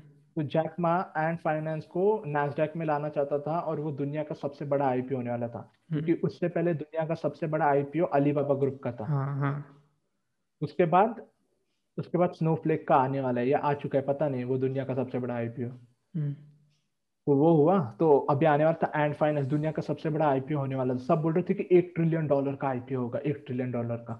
तो वहाँ पे रुका दिया चाइनीज़ गवर्नमेंट ने। चाइनीज़ गवर्नमेंट ने उनके ऊपर डायरेक्ट ये लगा दिया एंटी ट्रस्ट पहले तो खुद ही उनको उसको इतना बड़ा होने दिया और अभी एंटी ट्रस्ट लगा दिया। जैकमा को उसके जैकमा अभी चेयरमैन नहीं है। ना ही वो बिलीनियर है। उसकी कंपनी को तीन अननोन लोगों के नाम पे कर दिया है। और उसको कम्युनिस्ट पार्टी में एक सीट दे चुके हैं वो चाइनी अच्छा मतलब दैट इज़ वाई कि वो जो अभी न्यूज़ आ रही थी कि जैकमा वेंट मिसिंग और कहाँ पर है जैकमा हाँ तो वही वही हुआ ना देखो दो में से एक चांसेस है हम्म। कि जैक जैकमा ने कॉन्फ्लिक्ट जैकमा लड़ा होगा कम्युनिस्ट हम्म। के साथ कि तुमने मेरी मेहनत कैसे क्या ले ली हम्म। और Jack Ma was like Elon Musk खुद के मूवीज़ हाँ, हाँ। वो वो खुद के इसमें मतलब खुद की जो इवेंट होता था कंपनी उसमें वो रॉक स्टार बन के जाता था। खुद ही ने खुद के ऊपर मूवी बना दी उसने। फुल मतलब चाइना ने कभी देखा नहीं था इस लेवल का मतलब इलॉन मस्क लेवल का। इलॉन मस्क वैसे ही है। हम्म समझ गया। और मतलब मतलब आ, मतलब जैक मा बेसिकली एक ओपन हाँ। हाँ जैक मा बेसिकली एक कैपिटलिस्ट आदमी है जो कम्युनिस्ट देश के अंदर है। हाँ। राइट और कम्युनिस्ट तो वो, उसको वो, वो बिलियनियर बना इसलिए वो कैपिटलिस्ट है। हम्म। बाकी मेजोरिटी कैपिटलिस्ट नहीं है क्योंकि वो गरीबी में हाँ. अभी हम तो कैपिटलिस्ट नहीं है ना।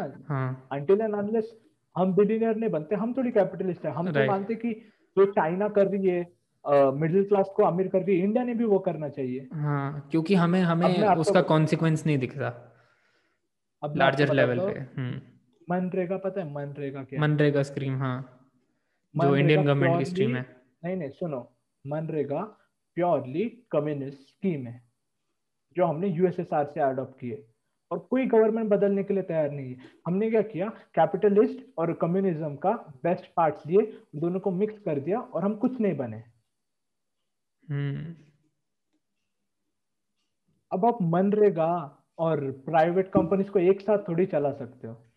दोनों में से कोई एक ग्रो करेगा एक ही तो चलेगा। हाँ एक ही चलेगा। अभी मनरेगा और तुम ये प्राइवेटाइजेशन को कैसे एक साथ चला सकते हो? पैसा कहाँ पे आएगा? पैसा कहाँ से आएगा? हम्म राइट अगर कैपिटलिज्म को फ्लरिश करना है तो टैक्सेस को कम करना पड़ेगा। हम्म। और टैक्सेस कम कर दिए तो मनरेगा चलाएँगे कैसे? हम्म आपको पता है हम हर दिन पे हमारी गवर्नमेंट एक हर दिन पे चल रही है। अपने पास कुछ पैसे वगैरह कुछ नहीं है। हर दिन। हर दिन के पैसे हर दिन के मतलब वैसा होता है ना एक दिन कट गया भगवान को शुक्रिया। वैसे हमारी गवर्नमेंट चल रही है। हमारे पास पैसे नहीं है। अगर अगर रुक गया ना सब कुछ हम्म। तो हमारे पास पैसे नहीं है किसी को भी पैसे देने के लिए। हमारे मतलब हम हम हम हम प्राइवेट कंपनीज़ के ऊपर बहुत ज़्यादा बेस्ड हैं हमारे लोगों को एम्प्लॉयमेंट देने के लिए। नहीं वैसे नहीं है। प्रॉब्लम ऐसा है कि हमारे पास कैपिटलिस्ट नहीं है और कैपिटलिस्ट है तो मनरेगा वाले ज़्यादा है। हम्म। मतलब हम दोनों वर्ल्ड के कॉन्फ्लिक्ट्स में हम कम्युनिज्म के भी प्रॉब्लम में है और ये कैपिटलिज्म के भी प्रॉब्लम में है। और दोनों दोनों के एडवांटेजेस लिए तो क्या लगता है? डिसएडवांटेजेस नहीं आएँगे।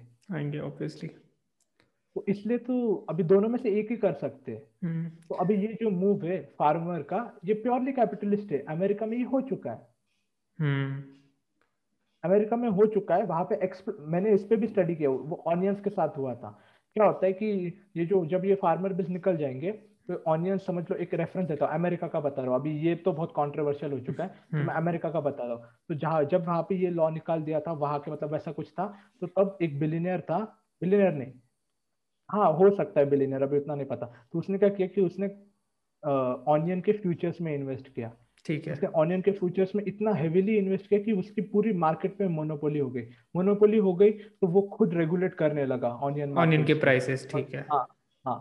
और अभी ऑनियन के प्राइसेस को किया तो क्या करेंगे कि आप ज़्यादा दाम पे बढ़ा के बेचोगे ना उसने वैसे नहीं किया। हम्म। उसने ऑनियन के प्राइसेस को शॉर्ट किया।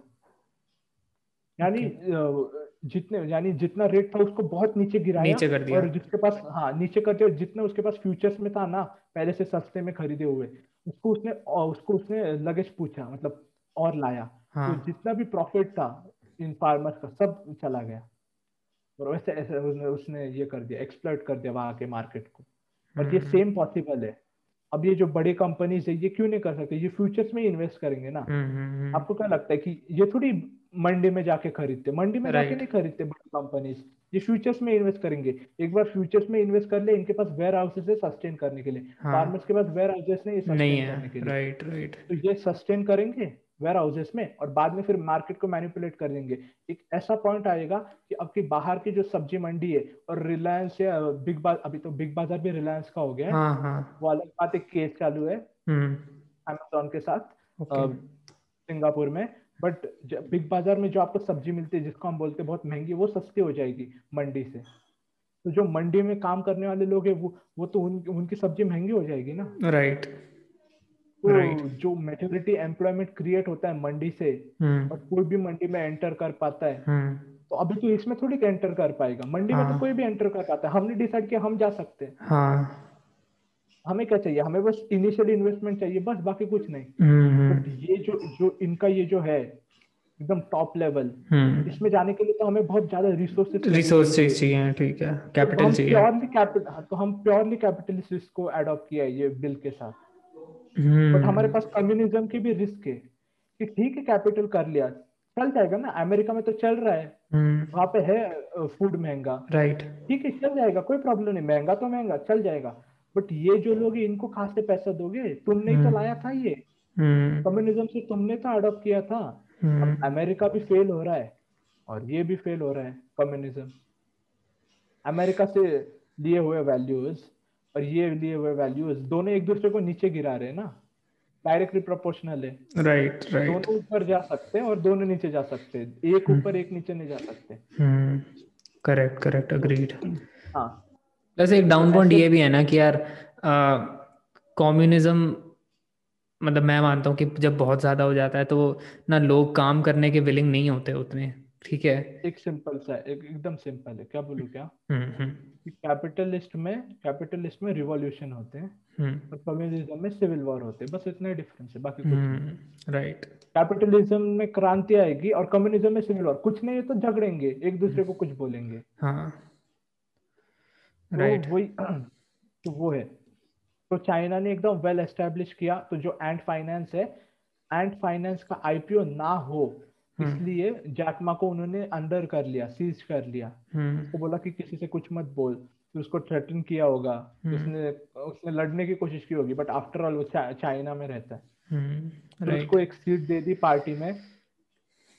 उसकी कंपनी तीन अननोन लोगों के नाम पे कर दी इतनी बड़ी इतनी बड़ी कंपनी हम्म। अभी तक लोगों को नहीं पता कि कौन है मालिक। मतलब मतलब इनडायरेक्टली बोल दिया कि ठीक है तेरा टाइम खत्म था अब this is a communist country you can't do that any more on your name अकेले अकेले वापस आ जा बैठ जा हमारे साथ और वरना मतलब वैसे ही वैसे ही जैसे अभी अभी बहुत कमा लिया हम्म। बहुत कमा लिया हो गया अभी कमाने का टाइम तू कम्युनिस्ट देश में रहता है। राइट अभी तूने कमा लिया अभी कैसे बोला था मतलब मैं बताता हूँ कैसे बोला होगा?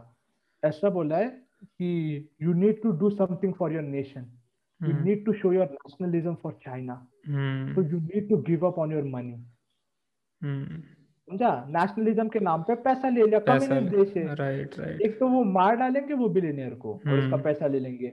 या तू पार्टी में आ और तेरी जान बचा ले। तो जाटमा हम्म ने सेफ़ किया प्ले राइट क्योंकि उसको पता ही है। हाँ। जो जो जी जीपिंग ने भी बोला था ना जैसे कि बोला था कि ठीक है मतलब जीपिंग या किसके बारे में हम बात कर रहे थे जो अमेरिका में जाके उसने एक स्टेटमेंट दी थी कि अ, मेरे को सबसे ज़्यादा डर यहाँ के रेवोल्यूशन से लगता है कि हाँ राइट पापा उसके पापा ने राइट के पापा ने। हम्म वही वही हाँ। सिनेरियो हो रहा है जैक जैक मा के साथ भी कि उसको उतना डर है कि he is so threatened with his life for his life कि he has no other option but to join the CCP or give up on his business.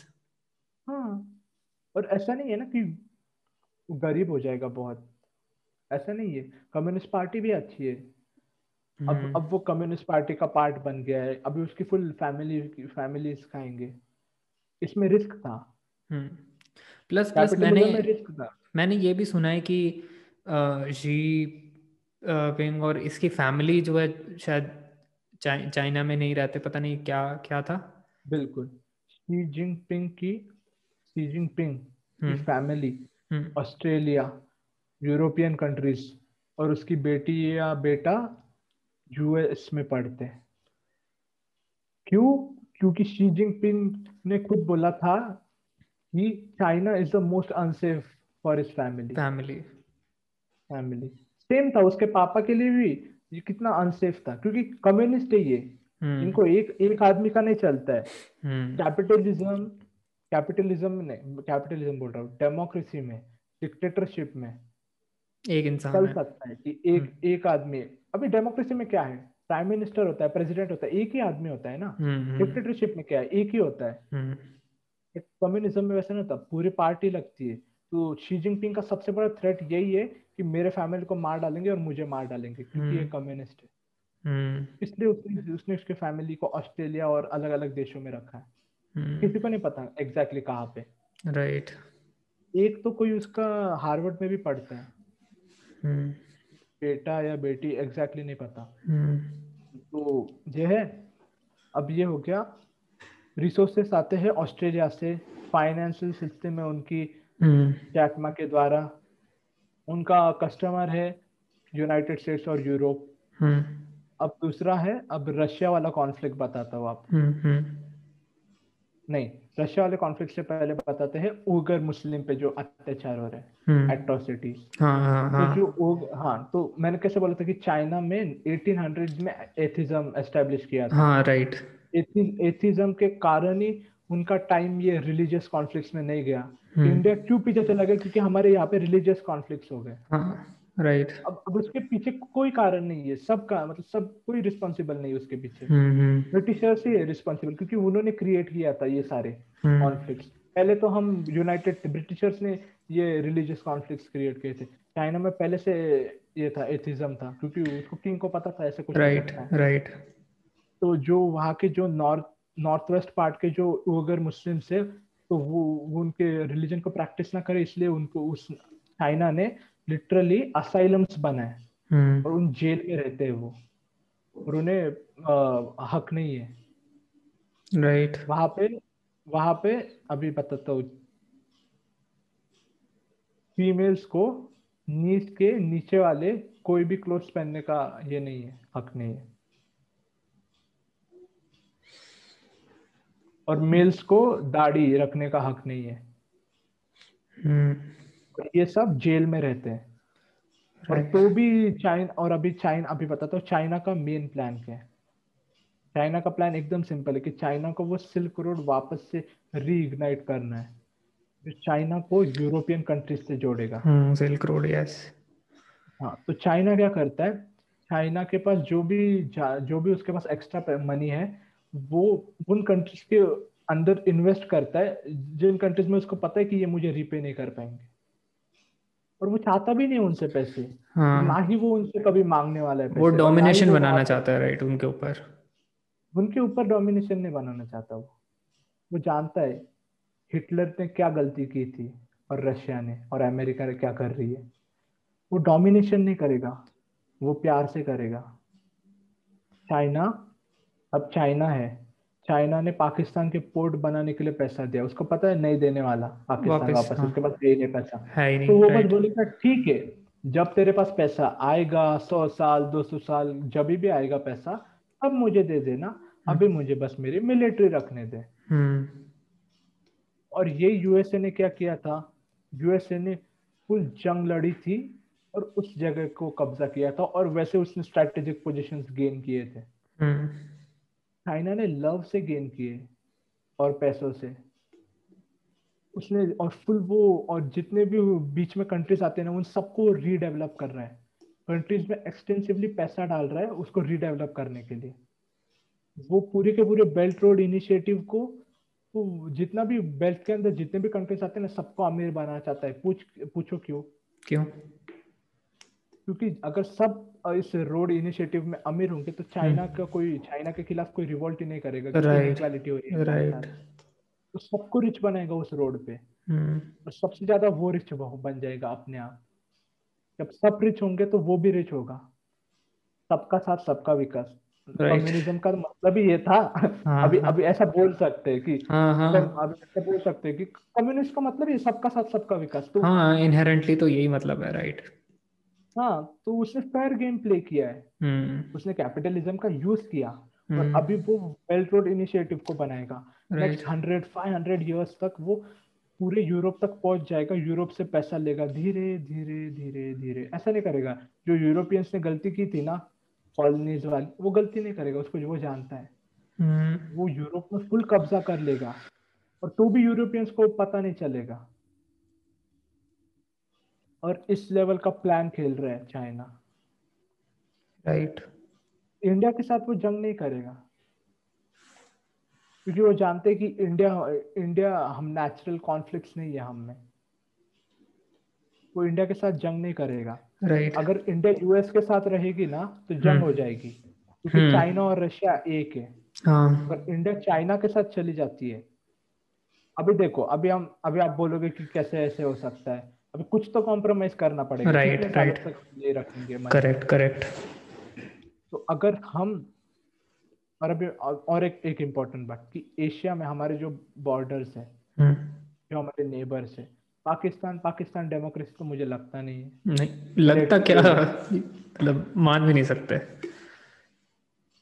Nepal की न्यू पार्टी ने डिक्लेयर कर दिया है कि वो है कम्युनिस्ट देश। उसके उसके प्राइम मिनिस्टर ने आ, मैं बताता हूँ। मेरे यहाँ पे मेरे यहाँ पे कार वॉशर आता है। मैंने कार वॉशर से कमिटमेंट की कि हम तुम्हें आज़ादी देंगे।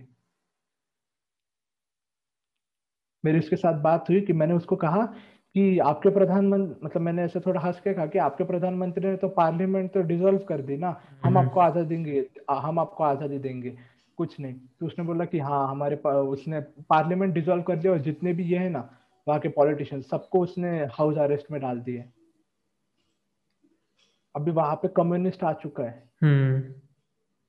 और और वो अपने बॉर्डर्स बढ़ा रहे उसको पता है देखो अगर इंडिया ने सोचा ना तो उनके यहाँ पे नमक भी हाँ लाख रुपए के भाव बिके हाँ राइट राइट इंडिया ने सोच लिया था क्योंकि हम्म। चाइना के यहाँ से लाना बहुत डिफ़िकल्ट है। डिफ़िकल्ट है। माउंट माउंट एवरेस्ट चढ़ के थोड़ी वो भेजेंगे।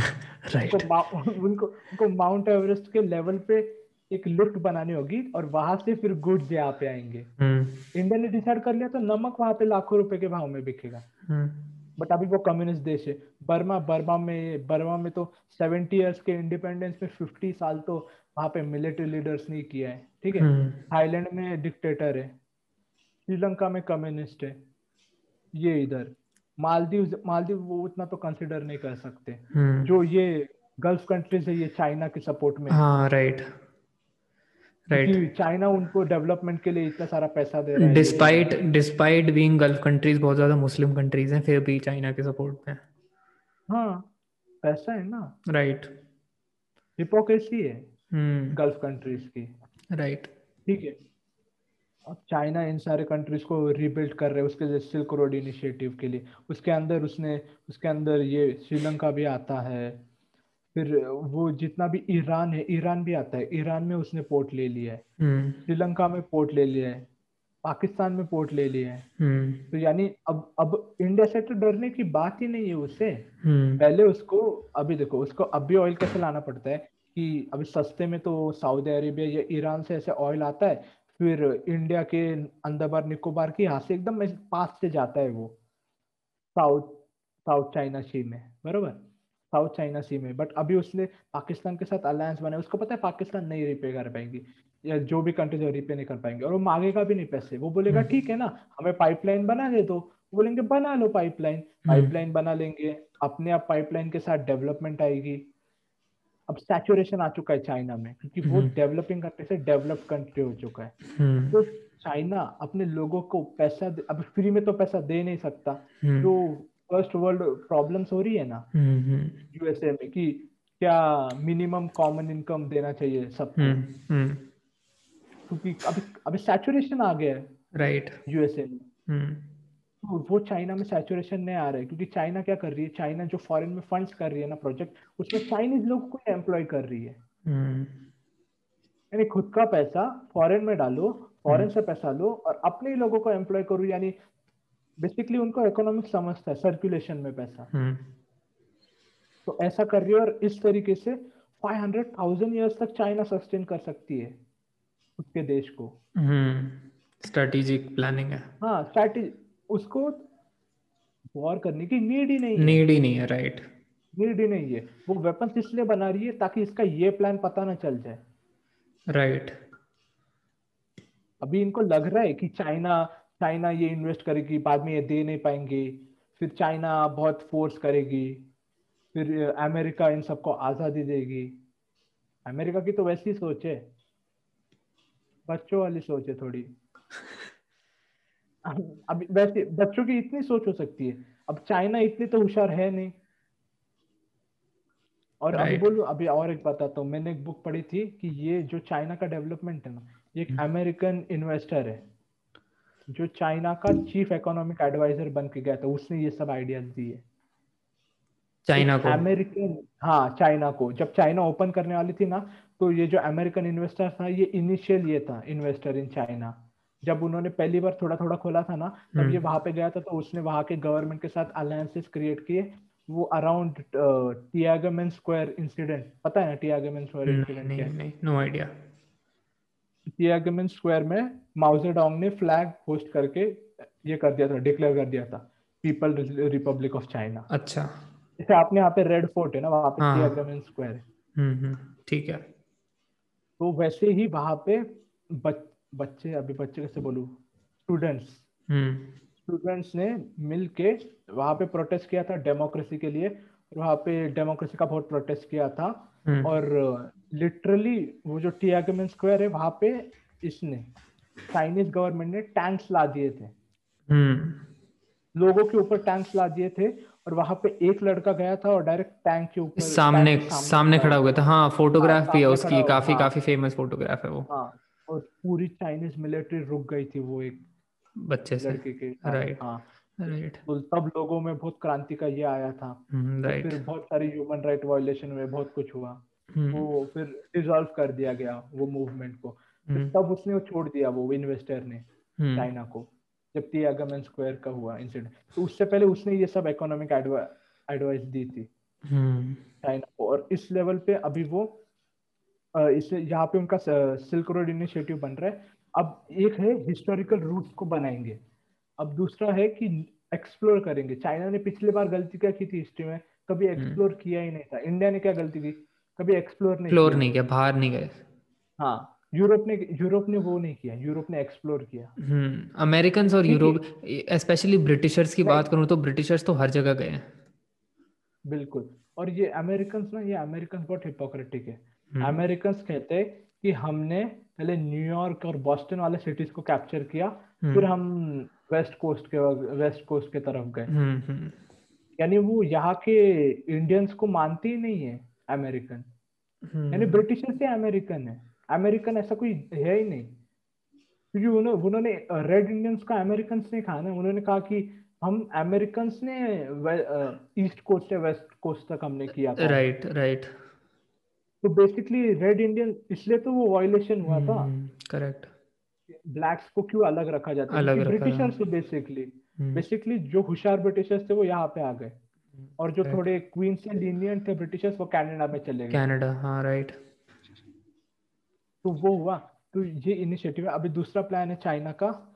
ठीक है यहाँ पे डेवलप करेंगे। तो भी सैचुरेशन हम्म। आ रहा है। चाइना की पॉपुलेशन बहुत ज़्यादा है। हम्म। हमसे बड़ा होके उसकी पॉपुलेशन ज़्यादा है हम इतना छोटा होके इतना भर के रखे। हैं गर्दी बहुत है आप। तो चाइना ने क्या किया? अब वो कर रहा है अफ्रीका में इन्वेस्ट राइट right. और यही यही चीज़ यही चीज़ यश ने भी कमेंट लिखा है अफ्रीका के बारे में। यश ने भी कमेंट हाँ। लिखा है कि अफ्रीका लिखा है?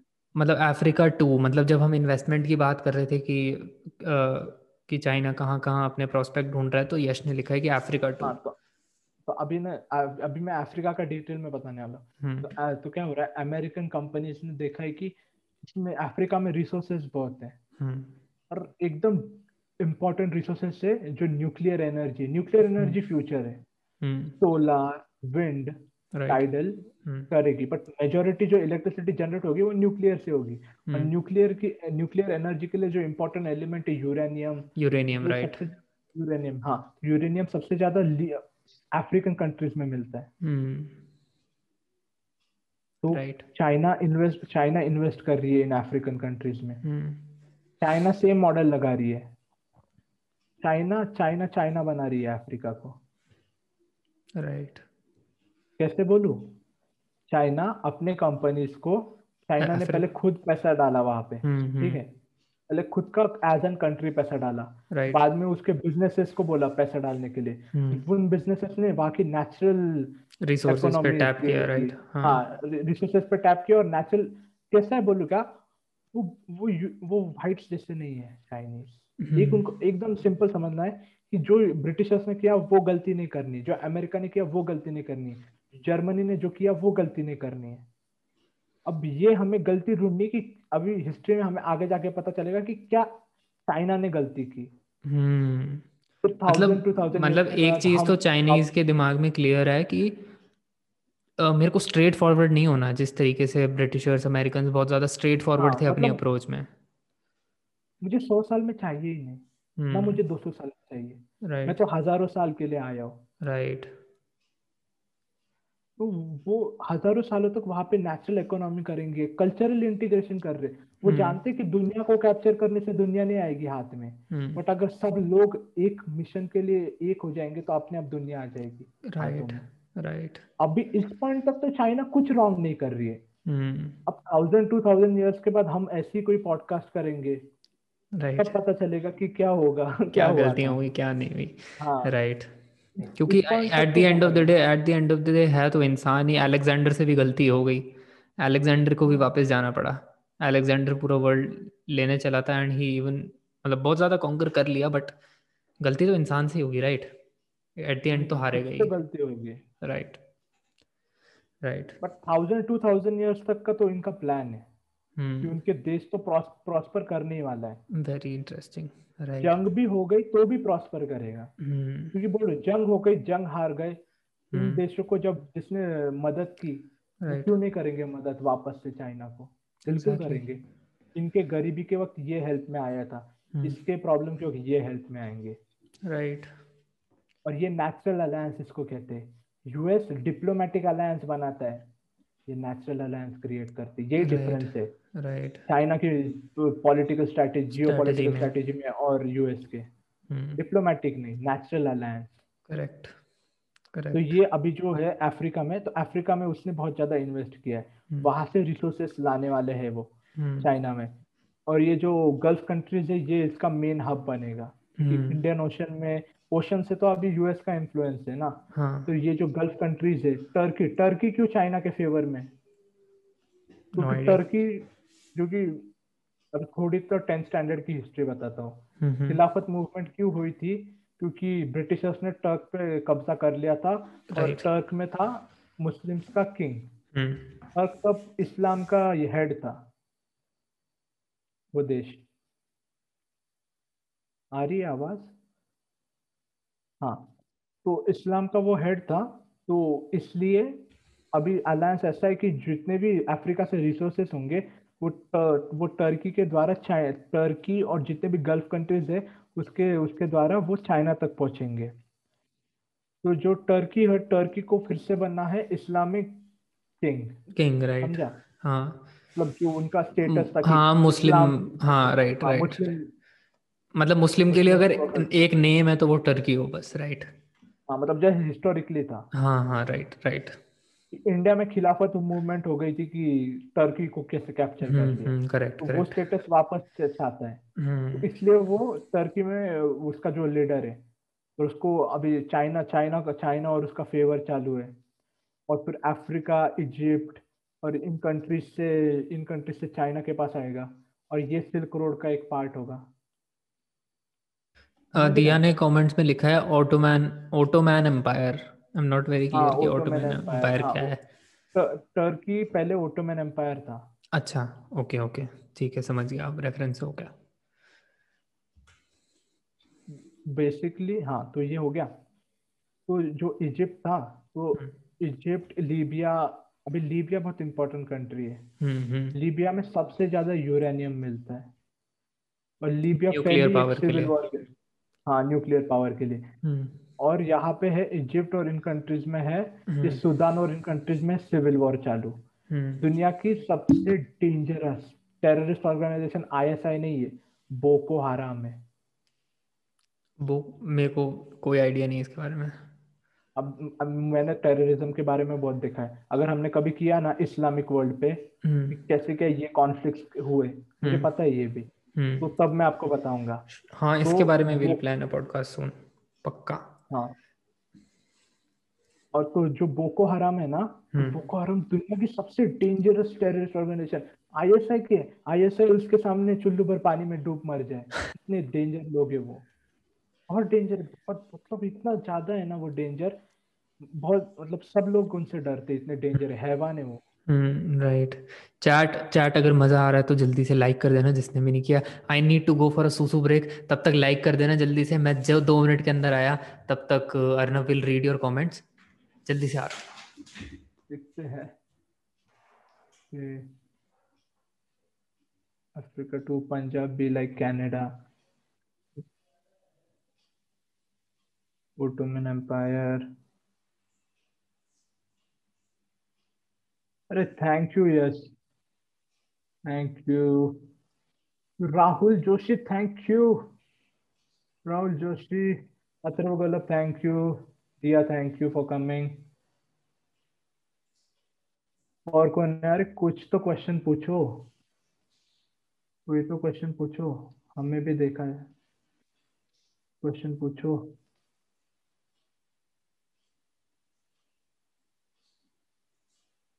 हेलो हाय हाँ तो मैं बता रहा था कि अफ्रीका जो है ना तो अफ्रीका एक बहुत इम्पोर्टेंट एस्पेक्ट प्ले करता है इस अमेरिका इस चाइना के प्लान में। और अमेरिका भी ये जानता है कि चाइना चाहता welcome back welcome back everyone सुसु ओपन द चैट आ जाता है कभी कभी कोई बात नहीं। ठीक है लेट्स कंटिन्यू हाँ। तो जो अमेरिकन कंपनीज़ है ये उन्होंने रियलाइज़ कर लिया है कि हम्म। कैसे चाइना कर रहे हैं। तो हम्म। अभी अमेरिका भी अभी अमेरिका के पास भी ये है डायरेक्ट ये है ना अटलांटिक ओशन हम्म, जो कनेक्ट करता है अफ्रीका से। तो अमेरिका अमेरिकन कंपनीज़ भी एक्सटेंसिवली इन्वेस्ट कर रही है अफ्रीका में और चाइना भी इन्वेस्ट कर रही है। But China natural economy invest कर रही है। अमेरिकन कंपनीज़ गूगल ये एक्सप्लॉइटिंग एक्सप्लोइटिंग कंपनीज़ बना रही है। हम्म, हम्म, हम्म। तो घूम फिर के चाइना हज़ार दो हज़ार साल का ये लेके आई है। यहाँ पे क्रांति भी आ गई तो भी चाइना चाइना के ये नेचुरल अलायंसेस होंगे। क्योंकि चाइना चाहते ही नहीं कि मैं रिसोर्सेज को एक्सप्लोर करके अब भी के लिए मज़ा करूँ। वो लॉन्ग टर्म में सोच रहे हैं बेसिकली हाँ बेसिकली वो कम्युनिस्ट है ना उनको डर थोड़ी है। कम्युनिस्ट मतलब क्या? हज़ार दो देखो हज़ार ने बोल रहा सौ दो सौ साल तक तो पार्टी में वही रहने वाले। उनकी फैमिली मेंबर्स तो इसलिए वो इतना टेंशन नहीं ले रहे। बट कैपिटलिज्म में वही तो रिस्क रहता है ना। hmm. कि क्या कि अभी फोर्ड तो चल गया अभी जीएम चल गया। राइट ठीक है था। थॉमस एडिसन का. पर अभी तो बीच में तो उसके ऊपर की बीच में तो कंपनी डू मतलब बंद होने पे आ गई थी। जीएम मोटर्स हाँ हाँ। राइट न्यूज़ में भी आया था। जनरल नहीं सॉरी जनरल मोटर्स ही था। जनरल मोटर्स हाँ। तो वो तो कॉन्फ्लिक्ट है ना पर कम्युनिस्ट के साथ नहीं तो इसलिए उन्हें वो नेचुरल अलायंस क्रिएट कर रहे पूरे एशिया में। राइट और यूरोप से वो पैसा लेंगे हम्म। यहाँ पे वो एक न्यू इकोनॉमी क्रिएट करेंगे चाइना जैसी क्लोज्ड बट लोगों को अमीर करने वाली। वेरी हम्म। स्मार्ट वैसे इकोनॉमी करेंगे फिर अमेरिका एक्सप्लोइट करेगी। ऐसा नहीं है अफ्रीका भी स्मार्ट है। अफ्रीका हम्म। अमेरिका से टेक्नोलॉजी लेगी। चाइना हम्म। से पैसा लेगी खुद को एस्टेब्लिश करेगी but at the end of the day China से नेचुरल अलायंस रहेगी क्योंकि चाइना एक्सप्लोइट नहीं कर रही है। राइट चाइना बट लोगों को भी हाँ। हम्म बट मैं कह रहा हूँ एक्सप्लॉइट नहीं कर रही वो तो शॉर्ट टर्म में बट लॉन्ग टर्म में तो प्लान उनका धीरे धीरे मतलब एक बहुत ही स्मॉल स्केल पे तो एक्सप्लॉइट एक्सप्लॉइट तो नहीं कह सकते लेकिन बहुत ही बड़े लॉन्ग टर्म में अगर देखा जाए तो कैप्चर करने का है एक बहुत ही साइलेंट तरीके से। नहीं। चाइना को पता है क्या गलती कर रहे हैं? China China of in China ancient China बनना चाहती है। हम्म। समझा? मतलब एंशियंट चाइना एंशियंट चाइना यानी चाइना के पास सब रिसोर्सेस रहेंगे।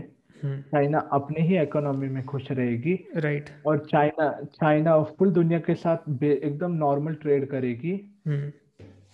इकोनॉमिक हम्म। स्टेबिलिटी रखेगी पूरी दुनिया में। और जो अमीर बनेगा उसको मार डालेगी। राइट बेसिकली उनका मास्टर प्लान है कम्युनिज्म को पूरी दुनिया में फैलाने राइट बाय करेक्ट वे अभी तक तो हमें सब भी करेक्ट लग रहा है। अभी अभी तक तो पता नहीं क्या गलती हुई है। अभी तक तो कम्युनिज्म स्प्रेड करने का तो ये तो बेस्ट प्लान बनाया उन्होंने। राइट हज़ार दो सालों में full communism spread communism basically सबका साथ सबका विकास वही कर रही है China exactly America America explore कर रही है। इसको कैप्चर करने की गरज ही नहीं है। Need hmm. क्या है कैप्चर की? एक्सप्लोर क्यों करने की गरज है? अगर सब एक साथ विकास हो सकता है सबका तो। Right right. मतलब बेसिकली उनका धीरे धीरे करके लोगों की आइडियोलॉजी चेंज करना चाह रहे हैं वहाँ जाके।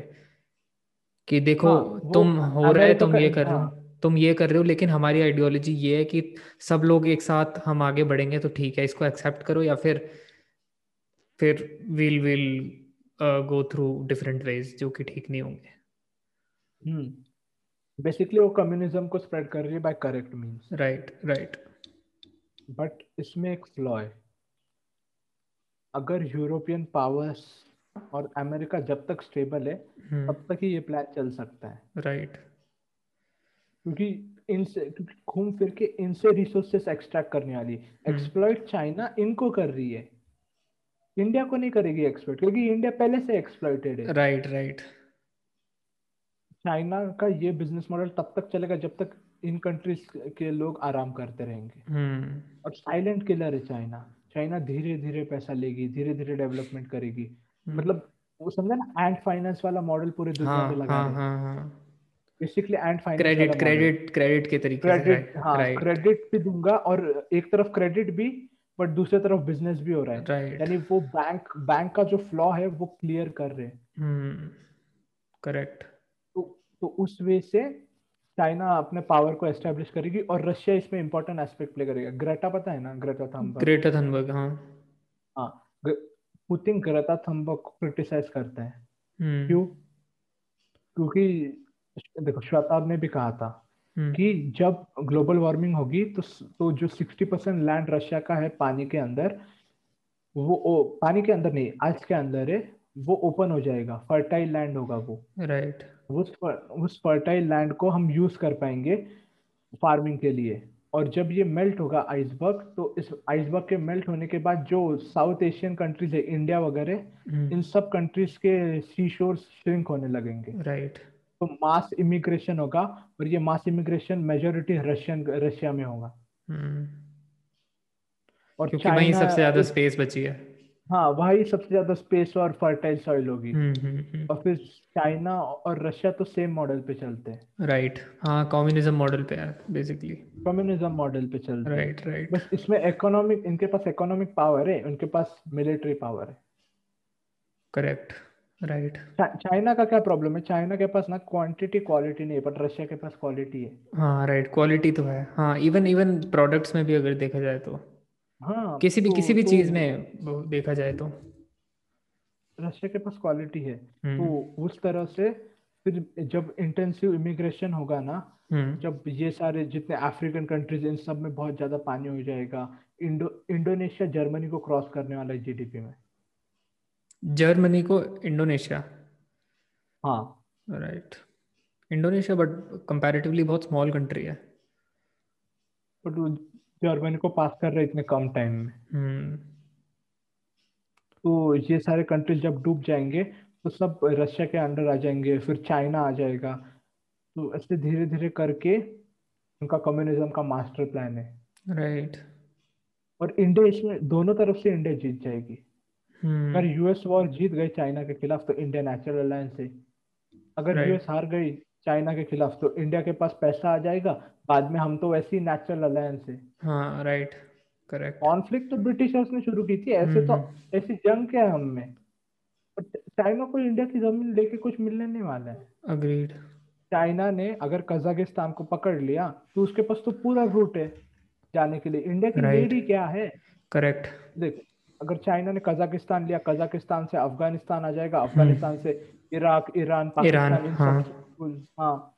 और फिर टर्की वगैरह सबसे। हम्म। तो उसको इंडिया की इतनी नीड नहीं है। राइट तो इंडिया से इतना कॉन्फ्लिक्ट ही नहीं है उसका। हम्म।